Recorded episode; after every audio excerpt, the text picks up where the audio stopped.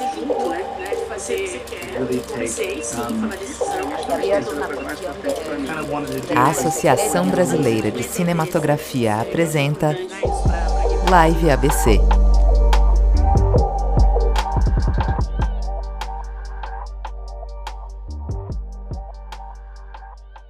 Então eu contava a história do sequestro de duas crianças que tinha dado em, desaparecidas e duas que tinham sido porque graças à denúncia do Luiz Cláudio Cunha, sabe, estava é, tava perto da abertura no Brasil, houve um movimento tal e as crianças foram entregues para os seus avós no Uruguai. Uhum. E o casal uruguaio não desapareceu, foi preso, torturado e tal, mas pelo menos não desapareceu, não mataram. Então, graças à ação rápida do Luiz Cláudio Cunha, que denunciou, que pôs na Playboy e tal, sabe? Era, era época de abertura. Então, estávamos em ditadura, mas a ditadura se cuidava e tal, sei lá o que e tal. Enfim, tudo isso para te falar que, é, que, enfim, esse filme eu fiz, é, não assinei. É, assim, já que estamos na ABC, vou homenagear. O, o, Adrian Cooper me ajudou muito nesse filme, ele fez umas coisas. O Peter Overbeck, fotógrafo brasileiro, alemão, residente aqui no Brasil, me ajudou. A turma colaborava, sabe? Porque eu chamava, porque foi muito tempo de filmagem, filmagens diferentes e tal. E, mas esse filme eu fiz, eu trabalhava em comerciais e é, com essa grana que eu fazia em comerciais eu financiava o filme. Eu trocava uma diária de fotógrafo pela revelação de uma diária, trocava uma diária de fotógrafo de comercial pela pelo negativo e tal, ou pelas passagens, porque eu filmei no Chile, na Argentina, no Uruguai e no Brasil, né? Uhum. Uma super produção, quatro países, né? E você que filmou Mas, em todos os lugares. Eu que filmei. Quando tinha entrevista, eu a, a, turma me ajudava. O Adrian, o Adrian filmou uma diária que eu não podia, que foi a diária do, do, do Dom Paulo Evaristo Arns contando a história das crianças. E, e, quando tinha uma entrevista que eu queria estar entrevistando, eu chamava o Peter Overbeck ou alguém para me ajudar. Legal. Então, e esse filme, ah, só para esse filme foi 16 milímetros, tal coisa, e ele foi usado, a Amnesty International usava, os movimentos de direitos humanos usavam para denunciar, sabe? Ele passou no Festival de Cuba, ganhou um prêmio e tal, mas era um filme usado como um filme de denúncia, né? Então era exibido nos, nos universos de direitos humanos, Nações Unidas, tal, contando a história uhum. e tal, e servia para isso. É, eu ia te perguntar isso mesmo, porque era ainda, né, isso era 80? Quando que ele foi lançado? Foi 80 por aí? 80.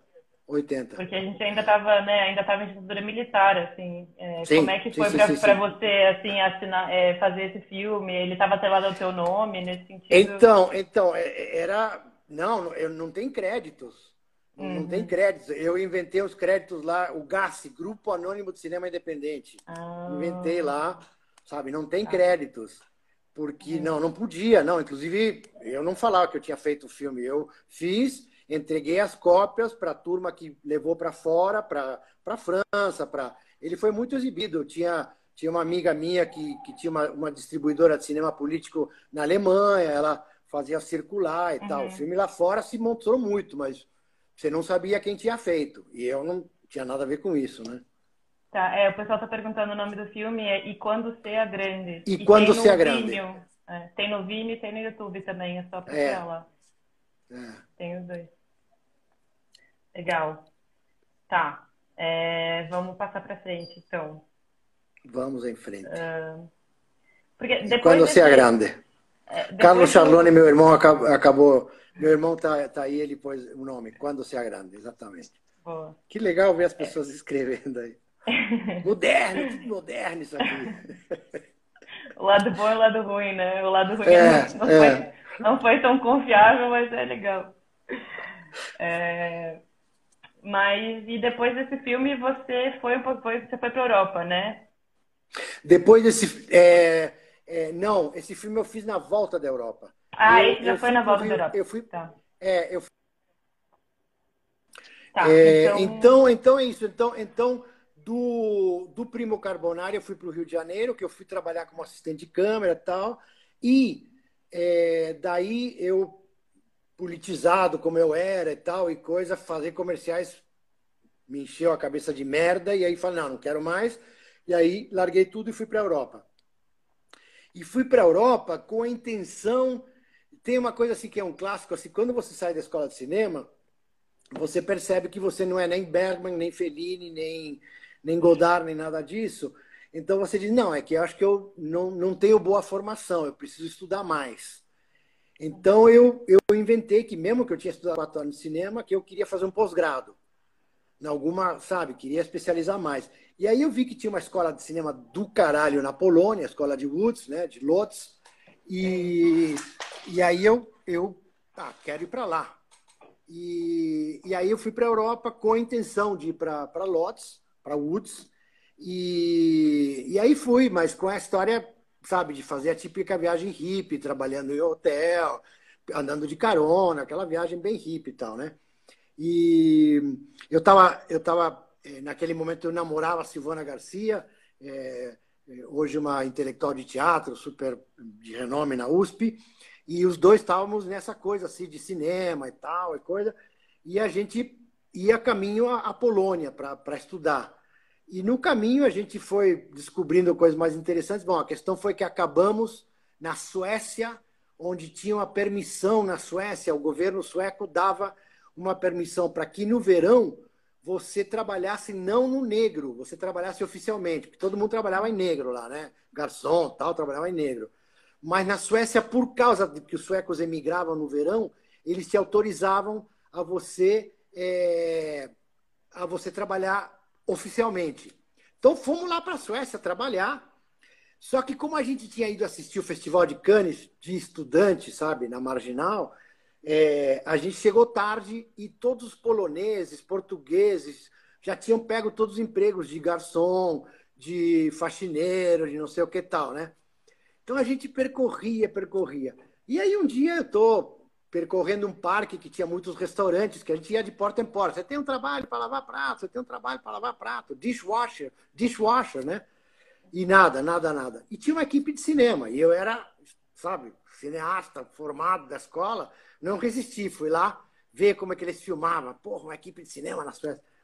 Aí fui trocando uma bola e o, o diretor de fotografia, super gente fina, falou: Pô, cara, não precisa buscar, ser diretor de fotografia, não precisa buscar trabalho lavando prata. Vai trabalhar como diretor de fotografia. Diretor de fotografia também emigra no verão.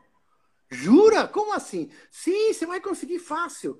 Aí ele me deu o nome de umas produtoras no dia seguinte, eu estava fazendo é, freelance de assistência de câmera, pouco tempo fotografando e, putz, foi incrível. Consegui trabalhar oficialmente na Suécia como diretor de fotografia e como assistente de câmera. Fui assistente de câmera do, num curta-metragem que o fotógrafo do Bergman era o fotógrafo, o, o, o assistente de câmera dos Venikvis era o, o fotógrafo. Uau.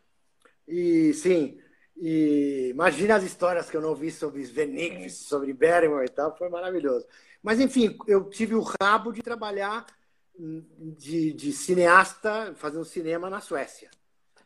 Então, Legal. aí fiz, esse, fiz esses três anos de, de vida na, na, na Europa, que foram muito marcados também pelo trabalho político. Sabe, a gente, por exemplo, ficou em Londres, a gente ficou ligado aos movimentos de solidariedade com a América Latina e tal e coisa. Então, quando a gente voltou, Inclusive, a razão da volta para o Brasil foi que a gente estava lá em Londres militando nos movimentos de solidariedade com a América Latina, sabe, anistia, tal e coisa.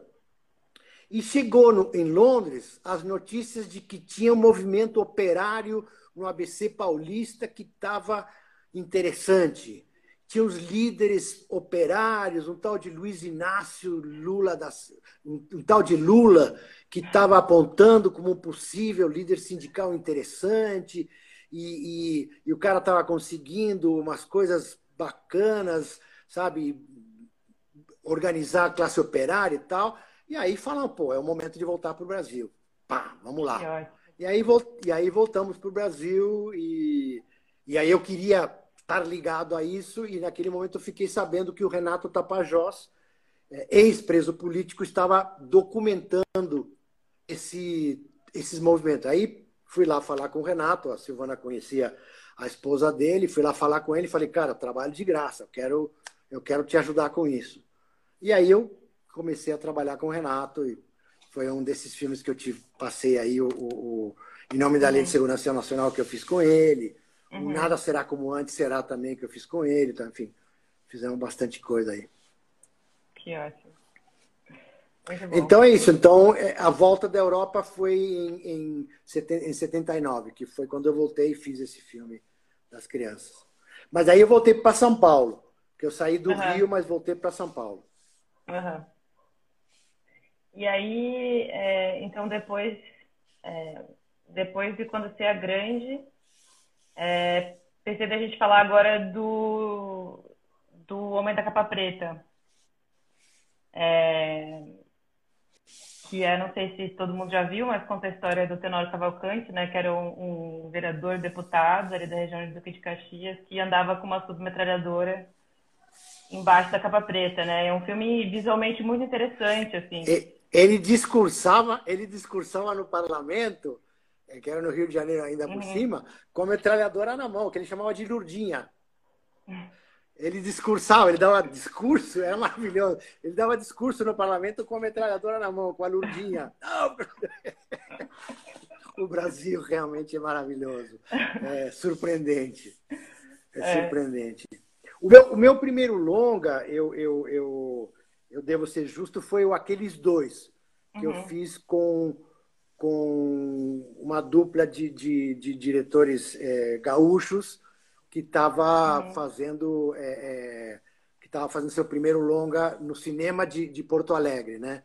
No cinema gaúcho que estava que estava florescendo. Tinha um movimento de, de, de Super 8 muito rico em Porto Alegre e, e eles estavam é, é, a proposta deles era fazer uns longa-metragens e chamar diretores de fotografia que tivessem um pouquinho mais de experiência para apoiar eles, né? E aí eles me chamaram e eu fui lá trabalhar com eles e fiz esse, esse longa-metragem, aqueles dois. Que circulou muito pouco, mas que eu gosto dele. É, eu não consegui assistir. O, Muri, o Murilo Salles, o Murilo Salles muito generosamente me deu um prêmio de melhor fotografia por esse filme. Acho que no Festival de Fortaleza, uma coisa assim, ele ganhou um prêmio de fotografia que o Murilo era parte do jurado e me deu. Aham, que ótimo. É, não, eu queria. É, é, queria que você falasse um pouco. Aí, bom, aí fiz o Homem da Capa. Preta. Naquele momento, naquele momento eu trabalhava em comerciais, eu pagava as uhum. contas fazendo comerciais, que foi a grande escola para mim, porque o comercial tem isso de ótimo, que eu recomendo muito. Primeiro que você paga as contas, e segundo, porque ele paga bem, e segundo que você experimenta todo dia uma coisa diferente.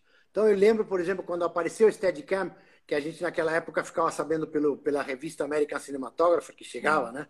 Sobre o Steadicam. Puta do caralho, porra, temos que. Não, queremos usar Steadicam. Aí acho que alguém importou, não sei se Valdir Colônia, sei lá que, alguém importou um Steadicam e tinha o um Steadicam no Brasil. Então a gente vendia para os caras das agências de propaganda, vendia as ideias. Olha, você tem que fazer um comercial de um cara seguindo com uma bebida sabe? Sem parar, num plano sequência. Tudo para poder usar o Steadicam, para poder experimentar usar o Steadicam, né? E o cara da agência, pô, do cacete, vamos fazer isso sim, tá? Então fazíamos o um comercial seguindo a bebida, um plano sequência para poder usar o Steadicam. Sim. E assim foi tudo. Então o comercial tinha isso de, de super legal, que você, sabe, você experimentava as ferramentas novas, sabe? Chegava uma câmera nova, sim. você, pô, vamos lá tentar usar como, como tem grana, né? Comercial tem grana, então você chuta aí, vamos embora. Então, é. como eu te falei, eu trabalhava em comerciais, trabalhava em comerciais, naquela época tinha, sabe, a Faton Filmes, enfim, várias produtoras, a Lynx Filmes, várias produtoras. Eu era freelancer, mas, claro, me sentia frustrado. Então, ia fazendo meu cinema político, independente e tal. E aí apareceu esse convite para fazer Aqueles Dois em Porto Alegre e depois apareceu o convite para fazer. A Marisa Leão me viu filmando em Porto Alegre, ela estava filmando em Porto Alegre também. Ela me viu filmando em Porto Alegre e ela me falou: pô, você não queria fazer o próximo filme dela, que era o Sérgio Rezende, que ia dirigir, que era o Homem da Capa Preta. E, pô, chapei, claro, quero. Imagina uma história dessa, com certeza.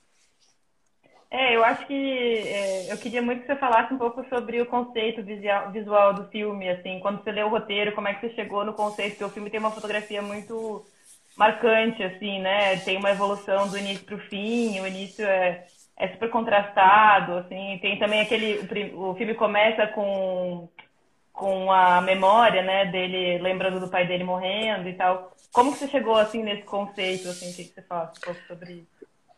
É, é, muito louco porque a gente, como como pessoa da imagem, a gente quando entra num projeto, a gente quer saber a que que vai se parecer, né? Como que vai ser uhum. visualmente. A gente não tem, a gente quer satisfazer o diretor, né? Então, Sim. eu comecei minhas reuniões com o Sérgio Rezende, lendo o roteiro, que é um hábito que eu mantenho até hoje, sabe? Sento com o diretor e vamos ler o roteiro e Bom, por que, que você quer fazer esse filme? Ah, o Sérgio tá, por isso, cara, uma história incrível, Brasil, tá, pô, do cacete, tá. Começa, começa a ter ideias, né? Mas não visualiza ainda, né? E aí, é, você começa. E aí, é, lia o roteiro com o Sérgio. Sérgio, e essa sequência aqui, que tá os dois caras aqui, como é que, como é que você visualiza ela? Aí o Sérgio lia os diálogos para mim. Uhum. Pô, mas como é que você visualiza? Ah, o, o, Tenório fala, eu vou te matar se não sei o que. Ah, puta, mas é, é, que clima, que... nada, não rolava nada, não rolava nada. E aí eu desesperei, passou uma semana a gente lendo e tal, e eu via que não via nada, nenhuma referência, nem nada. Eu tinha algumas, mas não tinha, não queria invadir ele com minhas propostas, né? Aí eu falei, Sérgio, uma música que, que, que sugira o clima, ah, deixa comigo. Aí ele se levantou, foi até a vitrola, lembro até hoje, estava no sofá, atravessou a sala, foi até a vitrola, pegou um vinilo, vinilo, pôs o vinilo, pum, ao seu Valença a todo vapor. Aí eu saquei, caralho, isso aqui é rock com nordestino, é tecnologia com sujeira, com. Tá, deixa ver. Aí fui para casa, peguei os livros, peguei umas coisas tal, e aí voltei no dia seguinte para o Sérgio, umas coisas do Goya, que eu achava uhum. muito que tinham essa coisa assim, é, algumas coisas de Cavalcante, sabe? Peguei algumas coisinhas assim, voltei, Sérgio, ah, do cacete, é por aí, tal, não sei o que tal. E aí começou a pintar essa coisa assim, que basicamente era dividimos o filme em, em três partes. Tem essa coisa da, da, da, do flashback dele, da família, né, do, do, do, pai. Depois tem o surgimento dele, que é essa coisa mais sujona, câmera na mão, tal, não sei o que tal. E depois, quando ele se estabelece, quando ele se. Quando ele vira legal, né? Que aí vira uma coisa muito mais clean, muito mais deco, né? E, e aí foi, foi isso, foi, né? Foi esse, esse caminho aí. Mas tinha essa coisa assim, sabe, da coisa suja, da coisa da mistura, sabe, né, do, do, do universo nordestino penetrando nesse conceito da democracia brasileira, né? E aproveitando esse gancho, então, que você falou do Goya, né? Usar o, o Goya no conceito do, do filme. É... Queria que você falasse um pouco assim sobre usar a pintura, assim, sobre a história da arte, a importância da história da arte para um, para um fotógrafo, uma fotógrafa, assim, como que é, o quão importante é essa, ter essa, né, esse conhecimento de história da arte tal, como aplicar isso no, na criação de um conceito. A gente, a gente sempre é... Ah, eu tenho aí uma bibliotequinha, quer dizer, tenho vários livros espalhados pela casa, mas aqui na minha mesa de trabalho, ali eu tenho uma biblioteca que eu vou tentar até te mostrar. Será que eu consigo sem? Eu estou com medo de, de, de, cagar algo aqui. biblioteca que está cheia de livros de arte e fotografia. Assim, é, é, eu, eu, eu eu gosto muito da frase do nada se cria, tudo se copia, né? A gente copia, né? A gente, né? Essa coisa de que a gente referencia, não, a gente copia, né? Então a gente é, é, pega inspiração de quadros, de pintores que provavelmente já copiaram, copiaram da natureza, né? Copiaram, não, mas a gente então a gente vai. E eu sempre busco me alimentar de referências visuais. Uhum. Mais do que de cinema, de referências estáticas. Cinema é, é pintura e fotografia. Fotografia uhum. também. É, o Cidade de Deus, por exemplo, é Miguel Rio Branco total. Uhum. Sabe? Eu, quando estava buscando o Cidade de Deus, eu fui para uma livraria, não lembro se foi Fenax, não lembro qual foi, e folheando. Naquela época eu já estava batendo bola com o Sérgio Pasqualino, que foi meu colorista, para você ver a importância que tem a colorização para mim. Né? Eu escolho o Serginho quando eu estou lendo o roteiro e buscando como é que eu vou fazer isso seis meses antes, né? Ah, e já estava é discutindo com o Serginho, já estava discutindo com o Serginho como ia ser. Vou escrever aqui. Já eu fui lá, achei vários livros, achei Miguel Rio Branco, comprei, fui lá, não sei se era era na Casa Blanca, sei lá o quê. Serginho, olha isso aqui, acho que é por aqui e tal. E aí começamos a brincar com. Ele pegava frames dos meus comerciais e coloria para ver se era por aí e tal. Começamos já a buscar caminhos para o Cidade de Deus já naquela época. Então você vê assim, eu uso muito a referência, né, do nada se, nada se cria, tudo se copia. Então, sabe, como eu não tinha tantos livros de fotografia, era mais de pintura. Então eu usava muito livros de pintura. Tem aí, sabe, livros de todos os grandes pintores, história da arte e tal. E o, o meu hábito é, por exemplo, vou te falar, o, o, o Blindness, que eu fiz aqui nessa, uhum. própria, nessa mesma mesa. Li o roteiro, aí peguei a escadinha, peguei vários livros, e aí, o, isso é uma coisa que eu quero defender muito. Vai na intuição. Sabe aquela intuição que faz com que você olhe para um lado e para o outro? Eu li o roteiro, então o roteiro está aqui na minha cabeça, ele está no HD. Mas eu não vou racionalmente pensar nada do roteiro. Eu vou me deixar. A intuição vai me fazer pegar alguns livros. E aí eu pego Portinari, de Cavalcante, Degas, papapá, papapá, sabe? Vou pegando, empilho aqui na mesa e começo a folhear. Uhum. E com essa mesma intuição, eu vou pegando post-it. Isso era antigamente, hoje em dia faço tudo com, com digital, né? Mas naquela época que não tinha digital, eu pegava o post-it e tu colava na folha do, da, da pintura que eu gostava. Virava a página e continuava. E assim pegava esses livros todos, passava para a produção e a produção escaneava tudo isso para mim.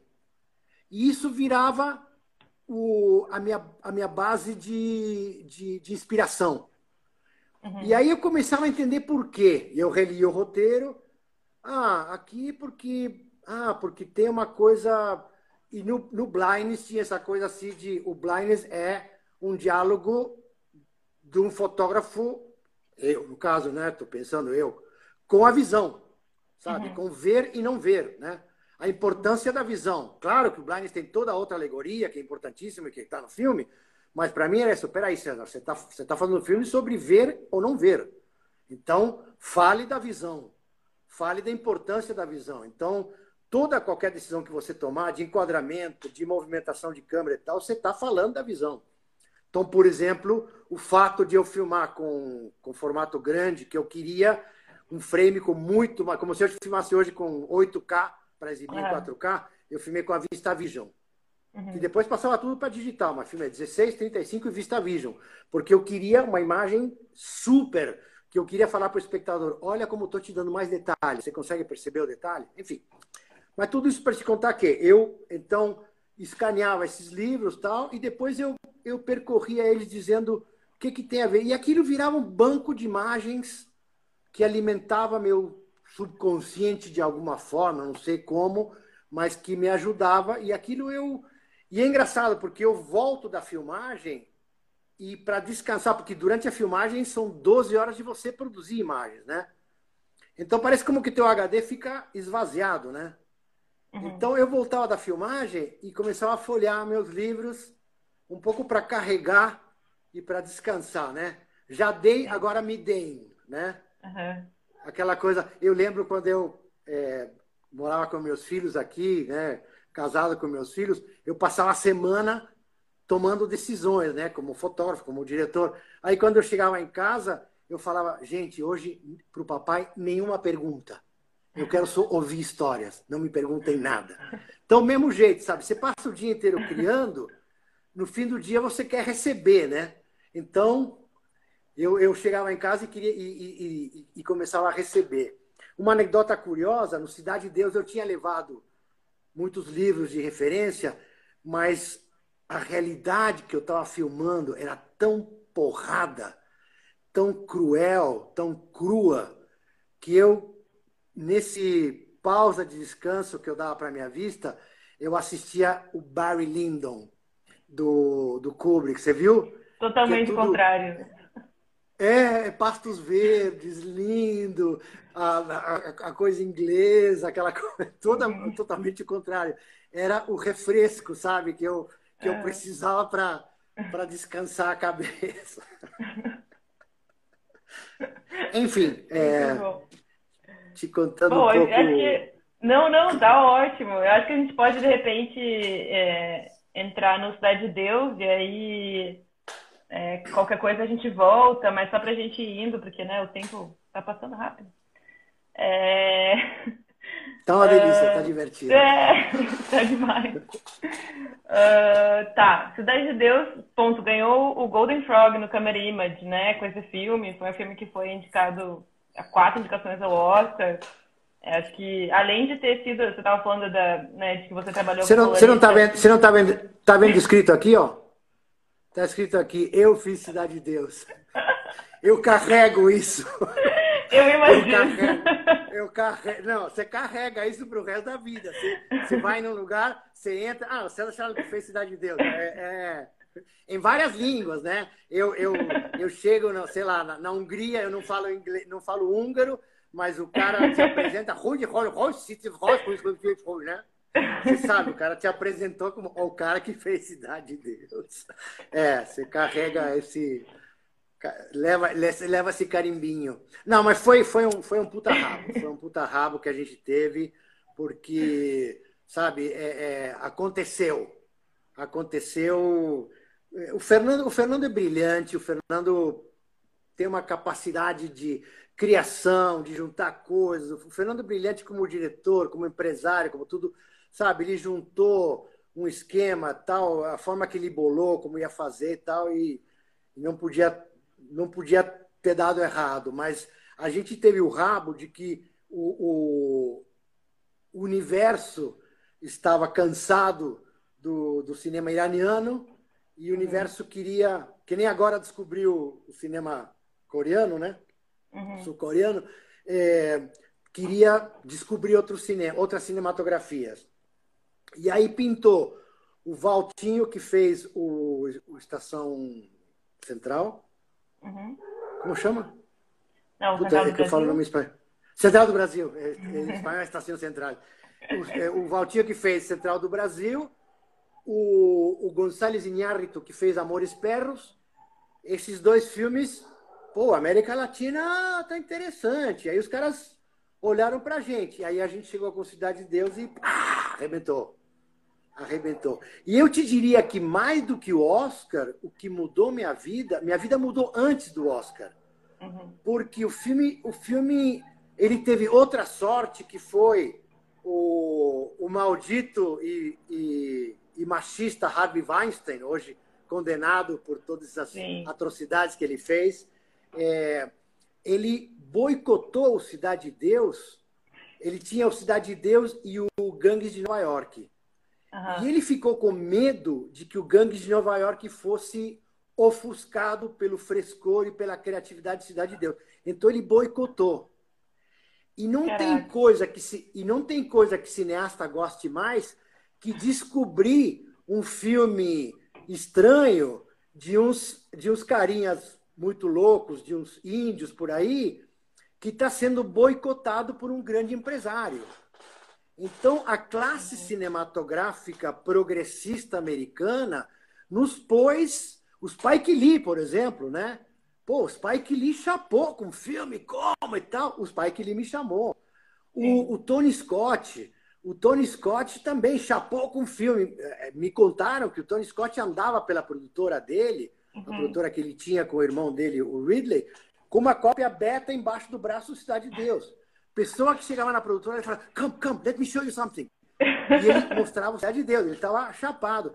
Tanto é que ele me chamou para fazer o, o, Man on Fire, que eu fiz câmera, e foi muito louco, porque ele.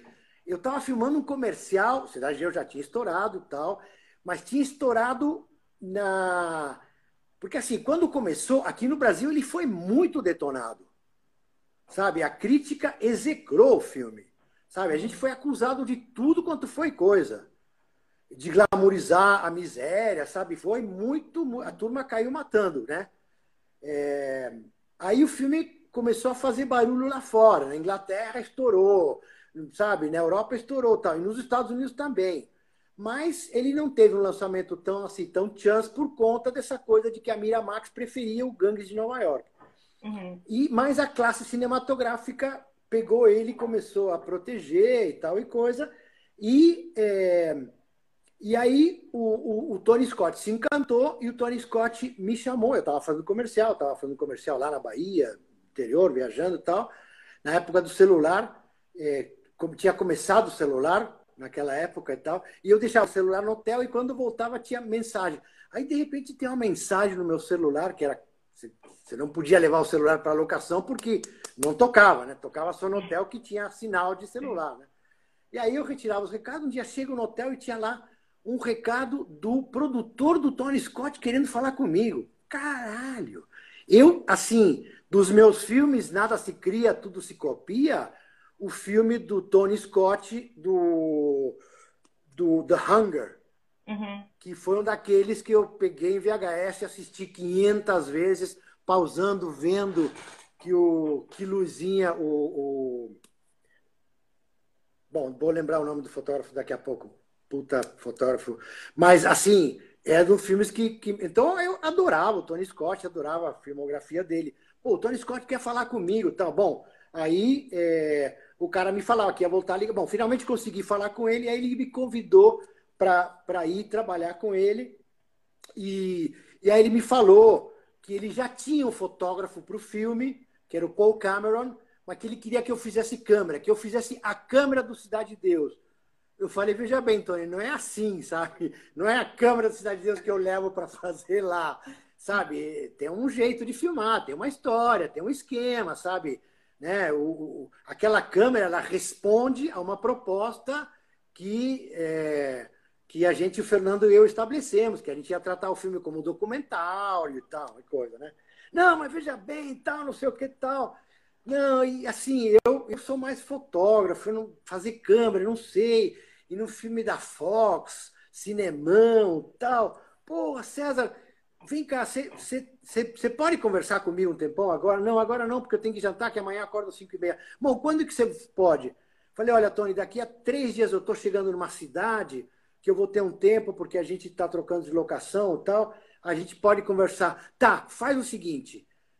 Quando chegar nessa cidade, eu te ligo, você toma um banho, põe uma roupa gostosa, vai lá no bar, pede uma caipirinha, que chamam vocês o drink, né? Olha o charme do Tony, né? É, pede uma caipirinha, to tomamos uma caipirinha juntos, você lá, eu depois acerto com a produção, pago sua caipirinha e tal, e vamos conversar. Tá bom, não vou perder a chance de conversar com o Tony Scott, tomar uma caipirinha e tal. Três dias depois fiz exatamente isso. Voltei cansado de filmar, tomei um banhão tal, sentei no bar e liguei para ele. Aí começamos a conversar, tal e coisa. Eu joguei rugby, sabe rugby, o esporte inglês? Eu joguei rugby. Aí o Tony Scott me perguntou esporte. Quando eu falei que eu jogava rugby, puta, falamos uma hora sobre rugby, sobre a filosofia do rugby e tal, não sei o que tal. E, e bebendo e tal e coisa. E aí, lá pelas tantas, ele me fala: Puxa, eu vi a tua carreira, você é, tá trabalhando aí na América do Sul faz um tempão, né? pô, do cacete aí, mas sempre no cinema eh, latino-americano, né? Assim, é, vocês eh, devem ter uma puta dificuldade de recursos, né? Sim. E você não morre de curiosidade de ver como é um filme de 250 milhões de dólares por dentro? Filha da puta, me manda a passagem que eu vou. Dito e feito, mandou a passagem, eu fui lá fazer câmera, mas aguentei um mês. Aguentei um mês, aí o, o, o, Spike Lee, que era outro também, me ligou e aí fui trabalhar com o Spike Lee. Mas, enfim, tudo isso para te contar que, assim, o Cidade de Deus causou na minha vida antes Sim. do Oscar. Isso foi antes do Oscar. Eu fui fazer o Spike Lee antes da nominação. Uhum. A nominação veio no final desse ano. Depois de eu ter feito veio pelo reconhecimento do trabalho, né? É. tem uma, tem uma coisa muito legal Cidade de Deus que eu acho bem interessante que vocês fizeram o Palace 2 antes, né? Que foi uma. Isso foi, é... isso foi a melhor coisa que aconteceu. Melhor coisa que aconteceu para Cidade de Deus foi a gente ter feito o Palace 2. Isso é uma coisa que eu recomendo para todo mundo: é se puder filmar antes de filmar, é melhor. Uhum. Para se familiarizar, sabe? Porque a gente estava com o Fernando, estava pensando numa estratégia de como filmar, sabe? O Fernando está optando por essa coisa de não atores ou atores não profissionais, moleques que nunca tinham visto uma câmera, um set, sei lá o que tal. Como é que eu vou chegar com marca, com, sabe, fitinha crepe no chão, a marca aqui, o contraluz e tal, o foco, não sei o que tal, sabe? Como é que eu vou fazer coisa e tal? Então, é... foi muito louco porque o Fernando foi convidado pelo Guel Arraes para fazer um episódio para o Brava Gente Brasileira. Uhum. Aí o Fernando falou: não, não tô afim, sei lá o que tal, estou muito envolvido, fazendo aqui laboratório, preparando meus atores para o filme que eu vou fazer. O Guel falou: pô, faz o que você quiser. Aí o Fernando, como eu te falei, muito esperto, brilhante, falou: bom, só se eu puder fazer um, um capítulo do Cidade de Deus que me sirva como ensaio. O Guel falou: vai fundo, faz aí o que você quiser. Puta, aí o Fernando se juntou com, com o Braulio, escreveram, sabe? E com isso a gente ia. Aí o Fernando me chama para fotografar, isto é.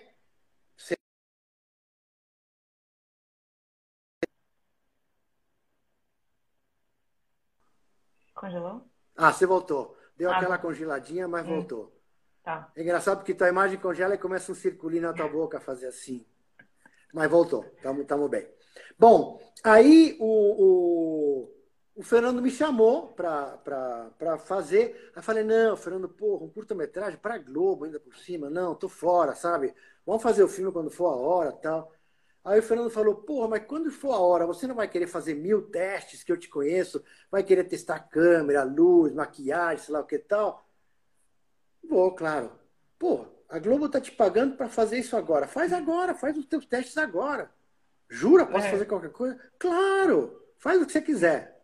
Lu, eu usei 10 tipos diferentes de negativo. Uhum. 35 e 16 misturado. Filmei com luz, com rebatedor, com marca, sem marca, câmera na mão, sabe? É, se você vê o Palace 2, é uma colcha de retalho. Tá tudo testado aí, sabe? Muito óleo no rosto, pouco óleo no rosto, sabe? Testamos tudo. E testamos o melhor de tudo, que foi passar de película para digital, para depois uhum. passar para película. Que era a primeira vez que se fazia no Brasil e talvez na região.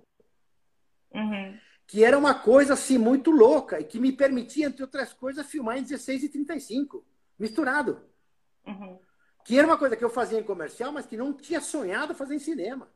Uhum. Que naquela época cinema era tudo 35 anos, normal, ou super 8, ou 16 que você ampliava. Uhum. Mas aqui não, aqui 16 e 35.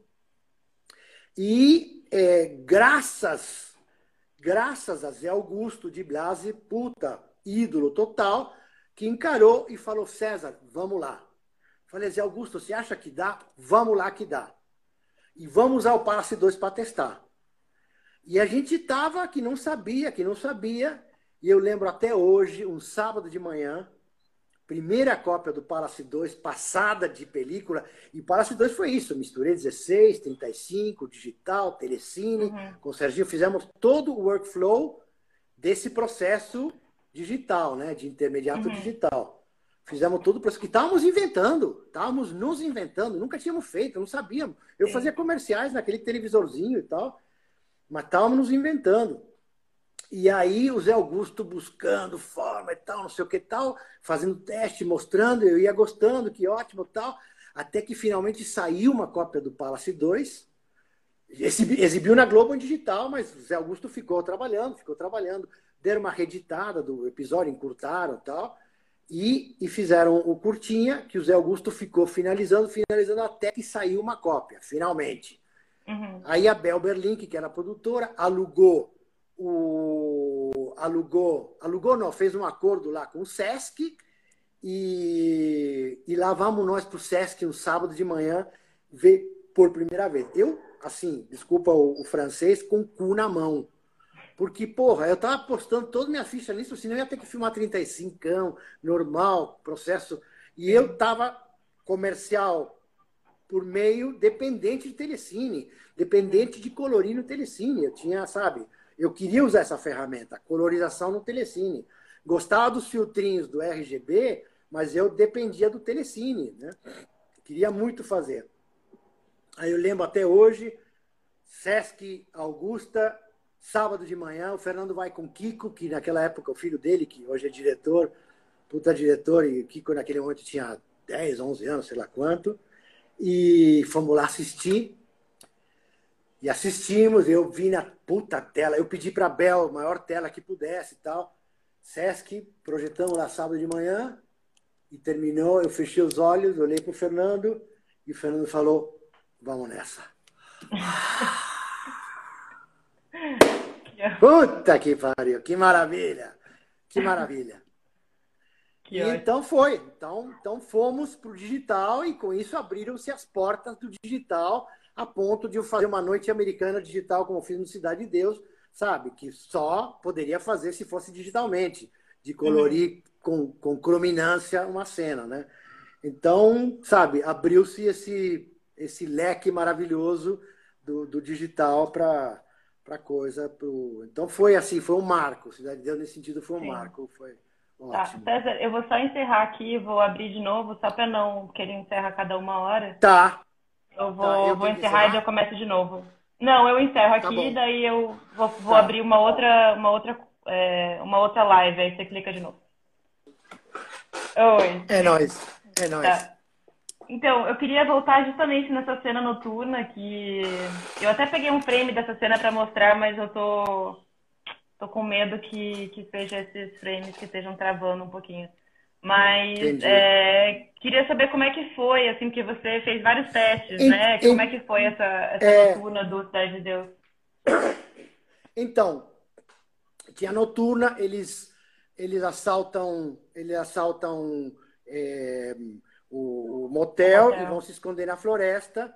E naquela época estava bombando os clipes do Michael Jackson, que eram tudo aqueles HMIs filtrando nas árvores com fumaça, que era a coisa mais artificial do mundo e tal, né?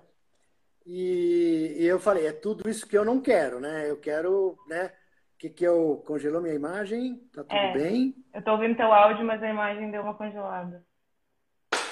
Quando, Aí, quando, pintou, quando pintou o coronavírus e que pintou a quarentena, é, eu falei, bom, a gente vai depender das redes sociais, mas elas vão colapsar, né? Imagine o que está de trânsito a rede social nesse momento, é. né? Tá bombando, né? Tá bombando, porque estamos todos em casa com rede social, então... Bom, enfim, é, eu tinha essa, essa noite, essa noite para fazer. Uhum. É, eu, assim, como é que é uma noite na floresta? É, aí, óbvio, o que eu faço? Nada se cria, tudo se copia. Vou para uma floresta aí no bairro, vou para um jardim, olho e vejo, assim, a lua deixa ver mais ou menos, tal, mas se tem muita folhagem, entra, entra uns rainhos assim. Se eu usar o sol com isso, é um contraste muito alto aí fica muito falso a alta luz e a sombra. Como é que eu consigo reduzir isso aí e tal?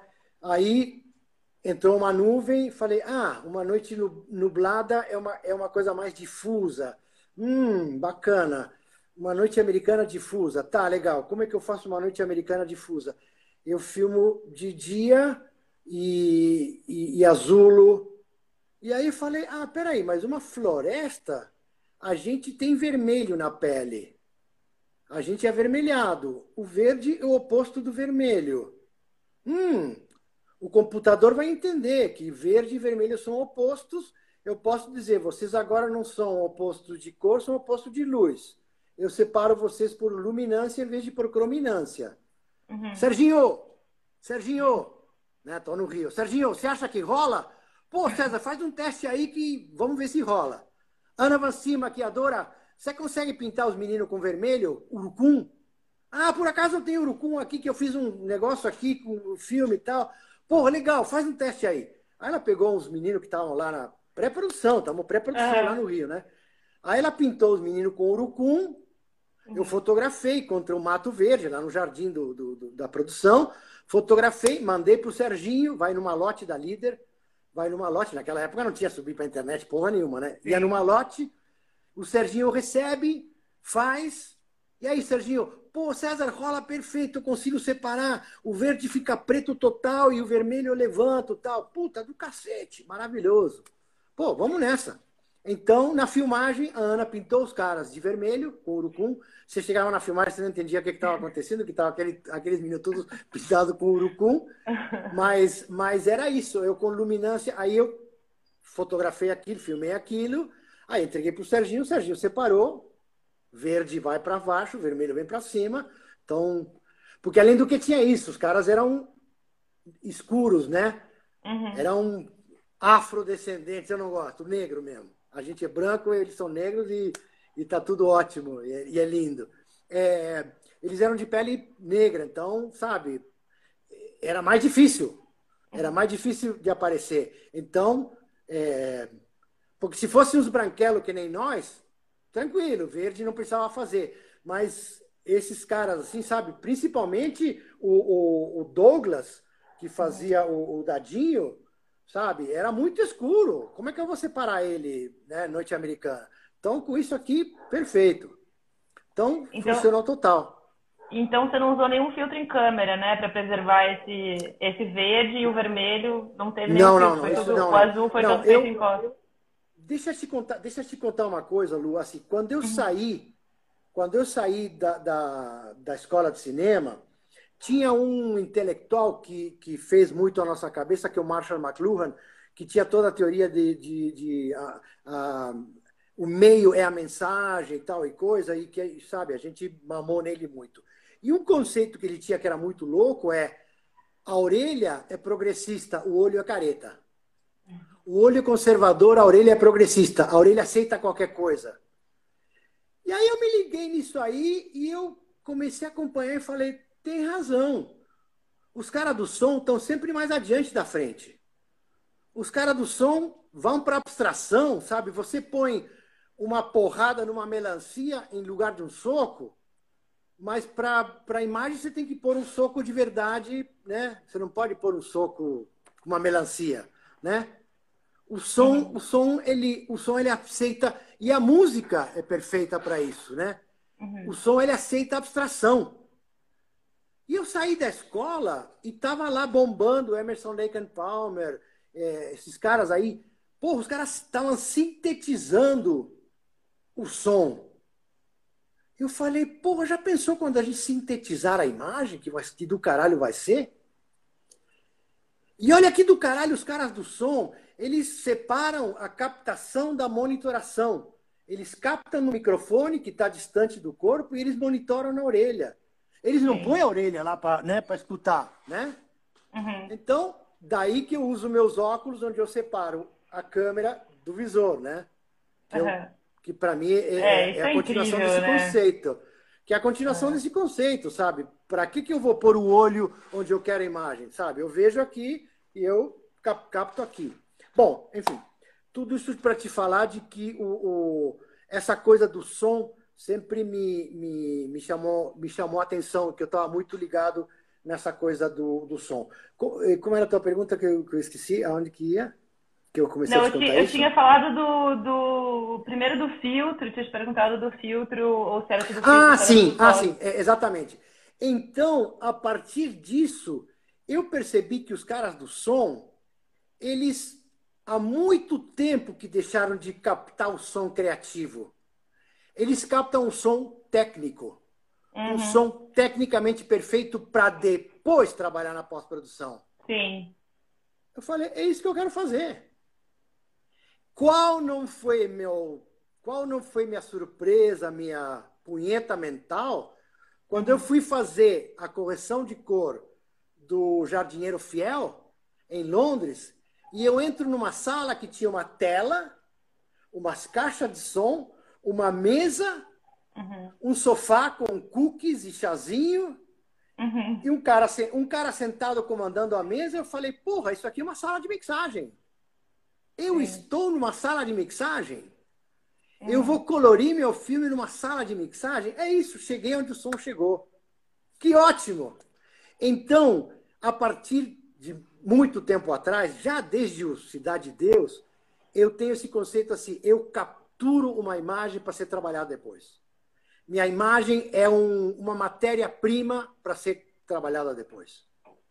É, isso é muito então- interessante, então, né? É.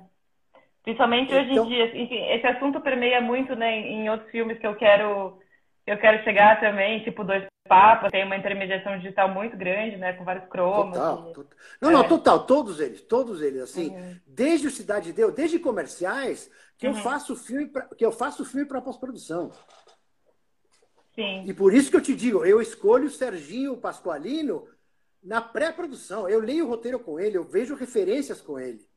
Sabe? É, o ex-assou, o Eiza colorista do, do Jardineiro Fiel, que me ajudou a escolher o negativo. Eu cheguei com teste de vários negativos para o Eiza Soul, pré-filmagem, antes de qualquer coisa. Falei, Eiza, vamos ver qual. Aí pôs na máquina, coloriu tal. Não, esse aqui e tal. Ah, o 250 você pode trabalhar em 320, mas veja que ele faz ruído aqui e tal. Sabe? É com ele que eu escolho o negativo, que eu uhum. escolhia, né? Uhum. Então, hoje em dia, é com o colorista que eu escolho a câmera. A câmera, do, a câmera dos dois papas foi o, o cara da Technicolor de Londres que me ajudou a escolher. Eu fazia os testes, mandava para ele, se acha que a gente faz referências tal, sabe? É com ele que eu escolho o equipamento. Não a lente e tal, mas a câmera, o sensor, o material uhum. que ele vai trabalhar, sabe? Eu, eu, eu não posso dar para ele o material para ele trabalhar que ele não consiga, sabe? Então, congelou. Bom, mas então. Tá. Não, então estava te falando dessa coisa, assim, para mim, é, para mim, a captação é uma captação, onde, por exemplo, essa coisa do 8K, o Papa, por, o, os dois Papas, por exemplo, era 4K, mas eu filmava em 8K. Uhum. Então eu sei que depois eu vou poder reenquadrar. Então, o enquadramento é uma é, não, é porque isso é uma outra coisa que eu quero te perguntar também, porque tem uma, é, além de você, em, no, nos seus trabalhos, várias vezes você misturar 35 com 16, com mini DV, também tem essa coisa que você fez em Dois Papas, eu, eu, eu trabalhei contigo num, num episódio do Destino RJ, que também teve uma coisa de usar lentes de 16 milímetros, é, tanto na Alexa, né, quanto como no Dois Papas que você usou numa Red 8K, né, num sensor de 8K. É, queria que você uhum. falasse um pouco dessa mistura das lentes 16 com o sensor mais, é, né, um sensor maior. Então, com, com o Fernando, como a gente tinha um texto tão teatral, dois papas falando, né? Uhum. Mas isso se repete muitas vezes, né? Essa coisa que eu vou falar do documentário. Uhum. É, é, aliás, vou aproveitar e, fazer uma homenagem ao meu grande amigo Lula, Lula Carvalho. É, quando, quando com o Fernando decidimos o formato do Cidade de Deus, uhum. eu falei, Fernando, a gente não pode filmar isso como se fosse cinema ficção. Isso tem que ser tratado como um documental, uhum. documentário. Uhum. Tamos, temos que improvisar, sabe? Eu preciso montar uma equipe de documentário e filmar como um documentário. As luzes não vão estar no set, as locações vão ser locações reais, uhum. sabe? Não vai ter luz, não vai ter, não vai ter interferência cinematográfica não vai ter fita métrica medindo foco, sabe? Temos que tratar com o documental. Aí eu falei com a produção, eu preciso de um assistente de câmera fodão que seja capaz de improvisar o foco, porque eu não vou deixar ele tirar marca, puxar marca, sabe? Porque os atores vão estar lá e eu vou ter improvisando e ele vai ter que seguir o foco comigo. Eu quero o melhor foquista que vocês puderem conseguir. Aí me recomendaram o Lula, que eu não conhecia, uhum. e aí o Lula veio e ele se mostrou maravilhoso, a ponto de que, lá pelo meio do filme, eu fazia umas coisas assim, sabe? Ia para um ator, ia para o outro, e eu, uma vez eu falei, Lula, sabe o quê?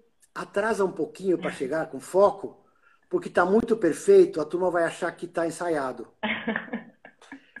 Ele era tão perfeito no, no coisa que eu tive uhum. que pedir, porque a gente queria essa sujeira de foco improvisado Sim. que dava essa coisa do documentário. Bom, essa, esse estilo documentário, Fernando e eu adotamos como uma forma de dar uma certa verdade em algumas vezes, né? Uhum. Neste caso dos dois papas era a mesma coisa, sabe? Anthony Hopkins e Jonathan Price, cinemão. é, falando um texto totalmente teatral, em locações, sabe, absolutamente cenográficas, sabe? Vai parecer, qualquer coisa que você fizer mais ou menos assim, é marcadaço, é careta, é marcadaço. Então, vamos dar um toquinho documental? Um pouquinho de sujeira de câmera na mão? Tá.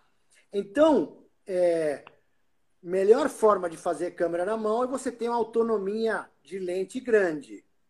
Então, uma zoom que vai de uma grande angular a uma tele. Uhum. Isso em 35 milímetros são 200 quilos. Que com minha idade eu não aguento uma zoom 29, 24, 290 no ombro, né? Porra, é mas, em, mas em 16 milímetros, sim. Uhum. Em 16 milímetros, em 16 milímetros eu tenho uma, uma 10-135, que corresponde mais ou menos a isso, uhum. desse tamanho, pesando 300 gramas. Então, eu tenho essa linguagem, e além do que, além do que, como eu vou usar isso para Assim, os planos abertos, quando o teu olho vai buscar informação, eu vou te dar em 35, uhum. com todo o sensor. Mas quando eu estou no close, que eu não quero ficar vendo a ruguinha, o poro, com ver a expressão, com ver a sobrancelha, com ver, né? Uhum. Coisa, estou satisfeito. Então, menos resolução é melhor, né? É, lembro das minhas classes de, de, fotografia na escola de cinema que um diretor da, da, da Vera Cruz nos dizia atriz principal nunca foco perfeito. Hum. Sempre foco um pouco suave. Ele era gringão. Que traz no outro tema que você queria abordar também, né? Da, da, da luz da mulher e da luz. Tinha esse preconceito já naquela época, né? É. A atriz protagonista a atriz protagonista não tinha que ter o foco perfeito porque mostrava os defeitos dela, Sim. né? Bom, enfim. Mas tudo isso para dizer que então eu e no Cidade de Deus eu percebi isso, que para os close 16 milímetros estava mais do que suficiente. E no Cidade de Deus me dava uma autonomia de 10 minutos de chassi na mão. Ou seja, eu carregava uma 16 milímetros, que eu tinha 16 milímetros de chassi na mão, e o, o, o podia seguir com a leveza de 16 milímetros atrás dos atores e, e com essa zoomzinha curta. Então, é um formato que eu absorvi e que. É, é, e, e no, no Dois Papas, eu, conversando com o Fernando, falei: pô, Fernando, vamos fazer isso? Ah, legal, total. Então, como a gente tinha a exigência da Netflix de que fosse 4K, se eu estou com um sensor 8K e eu cropo para dentro uma imagem menor, uhum. fizemos o cálculo com o colorista que, que começou no filme, que é o Javier Rick, é um colorista argentino maravilhoso que eu conheci lá, e fizemos o teste, era 4K. Bora nós! E foi é. então isso. Então, então eu uso todos os planos gerais que você vê de Vaticano, sei lá o que tal, 35, 8K. Todos os diálogos, sei lá o que tal, 16 milímetros, 4K. Então, já a gente já estabelece uma mecânica no set para facilitar. A gente tem cartões que a gente está registrando 16 e cartões que a gente está registrando 35. Uhum. Então, se eu vou passar para 35, eu troco a lente e troco o cartão. Por quê? Porque na hora de colorir, os caras setam o 8K full frame. Copia uhum. tudo, de madrugada, né? O cara de madrugada. Aí entra a claquete 16mm. Aí o cara reseta, cropa para dentro, o crop que a gente faz, o teste frame leader, né, que a gente faz, quando vai começar o filme. Manda no começo de cada, de cada diária, mas não precisa, porque ele já tem lá o preset. Aí ele dá aquela cropada, vai para 16 milímetros e copia tudo aquilo. Então, o Fernando e os montadores recebem tudo full frame, bonitinho, sem o cropping, sem nada. Tá, legal. É... Deixa eu pensar. Agora, é, só para a gente não pular um pouco. Depois eu quero falar mais sobre dois papas. É... Bora. Mas acho que a gente podia falar sobre o ensaio sobre a cegueira, que a gente deu uma pulada. É, que eu acho um filme né, importantíssimo para a gente falar. E você começou a falar sobre essa coisa de, de ter passado passar uma história né, que fala sobre a cegueira, passar isso para a imagem. É, isso deve ter sido. Como é que foi quando você leu o roteiro, assim, tipo, essa coisa então, que... me aconteceu. Não, pode falar. A gente sempre tem. Sim, a gente sempre tem aquela coisa assim, livro, roteiro uhum. tal, né? Eu não tinha lido o livro. Eu não conhecia o livro. É, aí o Fernando me dá o roteiro, mas me conta. E eu ouço falar de Saramago, conheço Saramago de nome, tinha lido outras coisas dele tal, admiro muito ele como pessoa, como postura e tal. E aí o, o, o Fernando me dá o roteiro. E o roteiro é escrito por um cara de televisão. E aí eu vejo um filme que fala sobre a visão, só diálogo, só blá blá blá, só talking heads. Eu falei, tem alguma coisa estranha aqui. Aí peguei o carro, fui correndo para a FENAC, comprei o ensaio sobre a cegueira, cheguei, devorei. Falei, não, peraí, é isso aqui. O livro é muito melhor que o roteiro. E aí foi o primeiro filme que eu, eu, eu no set sempre consulto o roteiro, consulto, mas eu consultava o livro. Uhum. Como o Saramago tinha, como o Saramago tinha contado aquela história. Porque o roteiro, o, o, o cara tinha, sabe, tinha posto os diálogos e, e pronto. Mas o Saramago, o Saramago, e, e eu guardo isso para uma palestra que eu dou, na primeira página, ele já te fala uma luz amarela. Põe, já está falando né, de imagem. É, se fecha num trânsito, não sei o que tal, de cores. Sabe? O Saramago já me dava o caminho, da, caminho das pedras. Sim. Então, então, fiz exatamente isso. Com o roteiro, mas com o livro, muito mais, fui buscando referências. E o Saramago me deu de bandeja que a cegueira era como estar no mar de leite. Uhum. Pronto, tá lá. Saramago me diz. Nada se cria, tudo se copia. Vamos para o mar de leite. Uhum. Peguei umas, umas é, bacias que eu tinha aqui em casa, joguei leite dentro, filmei através delas os reflexos. Pô, que do cacete, tal. Ah, interessante e tal. E comecei a imaginar. E falei, não, a imagem vai ter que ser muito branca. Uhum. Eu pego uma dessas scans que eu te falei que a produção me dá dos quadros, uhum. entro no Photoshop e começo a estourar e levar para o branco. Uhum. Eu te mandei os frames, inclusive, Sim. né, de umas experiências que eu fiz, né? Uhum. Exatamente, eu fazia isso, eu pegava os frames e esbranquiçava, levava para o branco. Pô, mas se eu sumir muito branco aqui, vai ficar. E aí você começa a negociar com o branco, né? Uhum. E é isso, é Photoshop. Aqui no computador brincando e filmando coisas refletidas no leite e tal. Então, a partir dessas, a partir dessas é, pólices de que o branco, o estouro, o coisa, você vai começando a testar.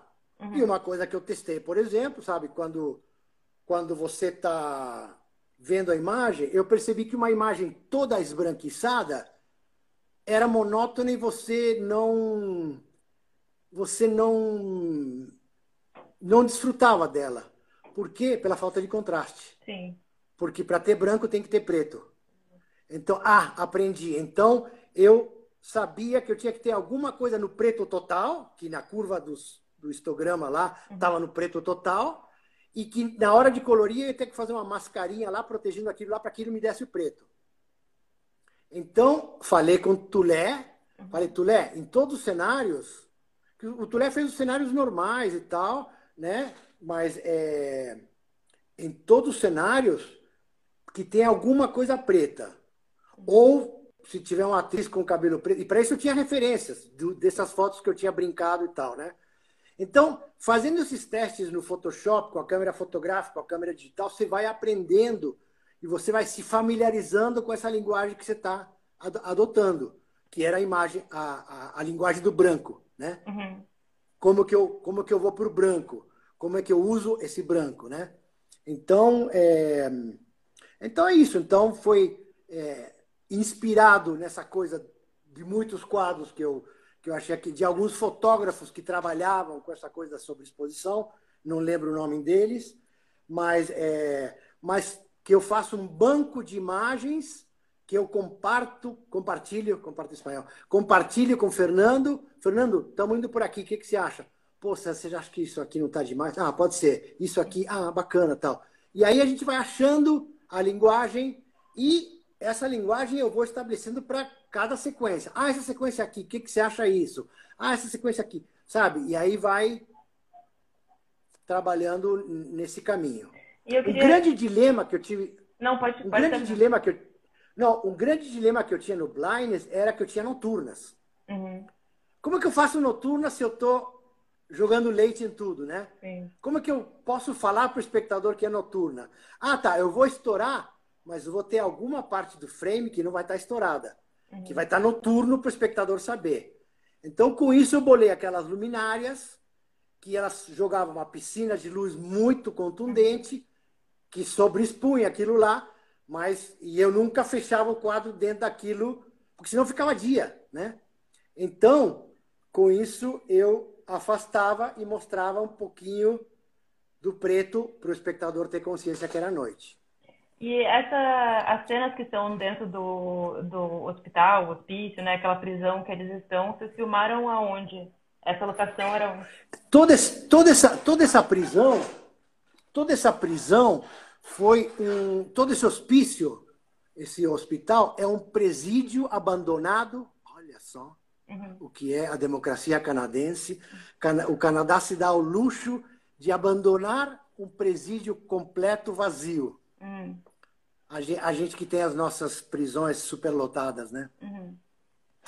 Era um presídio que ficava em Guelph, a cento e tantos quilômetros de, de Toronto, uhum. é, que estava abandonado. Uhum. E, e aí o, o, o, a produção ofereceu para a gente essa locação e com isso é, fomos lá, bem antes da, de começar a, a, produção, fomos lá para ver, ah. a produção pediu para ver se era viável filmar lá e fomos lá. Eu lembro que naquela época eu tinha, eu tinha um celular daquele flip-flop, né? Uhum. E fotografei um monte de coisa já para isso, para ir familiarizando. Eu não sabia se essa, essa locação, mas já queria me familiarizar com esse mundo. E aí eu pegava essas fotinhas, abaixava no computador e já começava a estourar no branco e tal, né? E, e, como é que você, além de luz diegética, assim, como você usou, como você iluminou essa cena de corredor, assim, você, como é que era? Porque tinha também uma liberdade, né? É, você tinha uma terceira câmera, que eu ouvi você comentar em alguma entrevista, que eu queria falar das duas coisas, assim, que é da, ilumina tá. da iluminação Bom, e também dessa outra luz, câmera que você deixava. É, a luz, a gente entendeu que tinha que ser uma luz chapada. Uhum. Chapada, branca, brancona, né? Para poder estourar. Porque se eu pegava para estourar uma luz com contraste, por exemplo, se eu pegasse para estourar isso, é, eu queria estourar, isso aqui não ia estourar nunca. E isso aqui ia estourar muito antes. Uhum. Então eu tinha que ter uma luz plana que eu pudesse estourar, né? Então eu tinha que ter tudo muito chapado. Uhum. Consequentemente, eu tinha que backlight tudo. Então o Sérgio, o Sérgio Isidoro, meu gaffer amado da vida toda, o Serjão, uhum. fabricou um trambolhão enorme de grande, de, com lâmpada HO, acho que era de 2 por 3, uma coisa dessas, e com um monte de lâmpada, e aquilo lá, articulado em dois tripés, eu punha por trás da câmera e eu chapava toda a luz. E com isso me permitia dar aquela lavada. Isso nas cenas diurnas, né? Uhum. Que tinham um maior contraste. Então, isso era dentro do, dos quartos. Nos outros, eu procurava sempre ter isso, ter uma luz chapada usando ou essa fonte, outras fontes, uma luz que, que não deixasse áreas escuras, uhum. que eu depois tivesse dificuldade em levar para o branco, né? Uhum. Me expliquei? Sim, uhum, com certeza. Tá. Com relação às câmeras, é, a gente tinha duas câmeras. A gente tinha a, a câmera A, que era operada por um operador de câmera é, canadense, sindicato tal, né? tinha que ter um, um operador de câmera canadense, ele fazia a câmera A e eu fazia a câmera B. Uhum. E a câmera C eu já te conto quem operava. E é, a câmera A contava a história, era o que a gente chamava o tradicional. Né? Contava a história, a gente se garantia com essa câmera A. O que deixava a câmera B, a minha, consequentemente, fazer qualquer porra louquice. Porque eu sabia que o cara, que era um puta câmera, estava contando história. Uhum. Então deixa aí pro e aí eu viajava, né? E o Fernando ia vendo as duas imagens, né?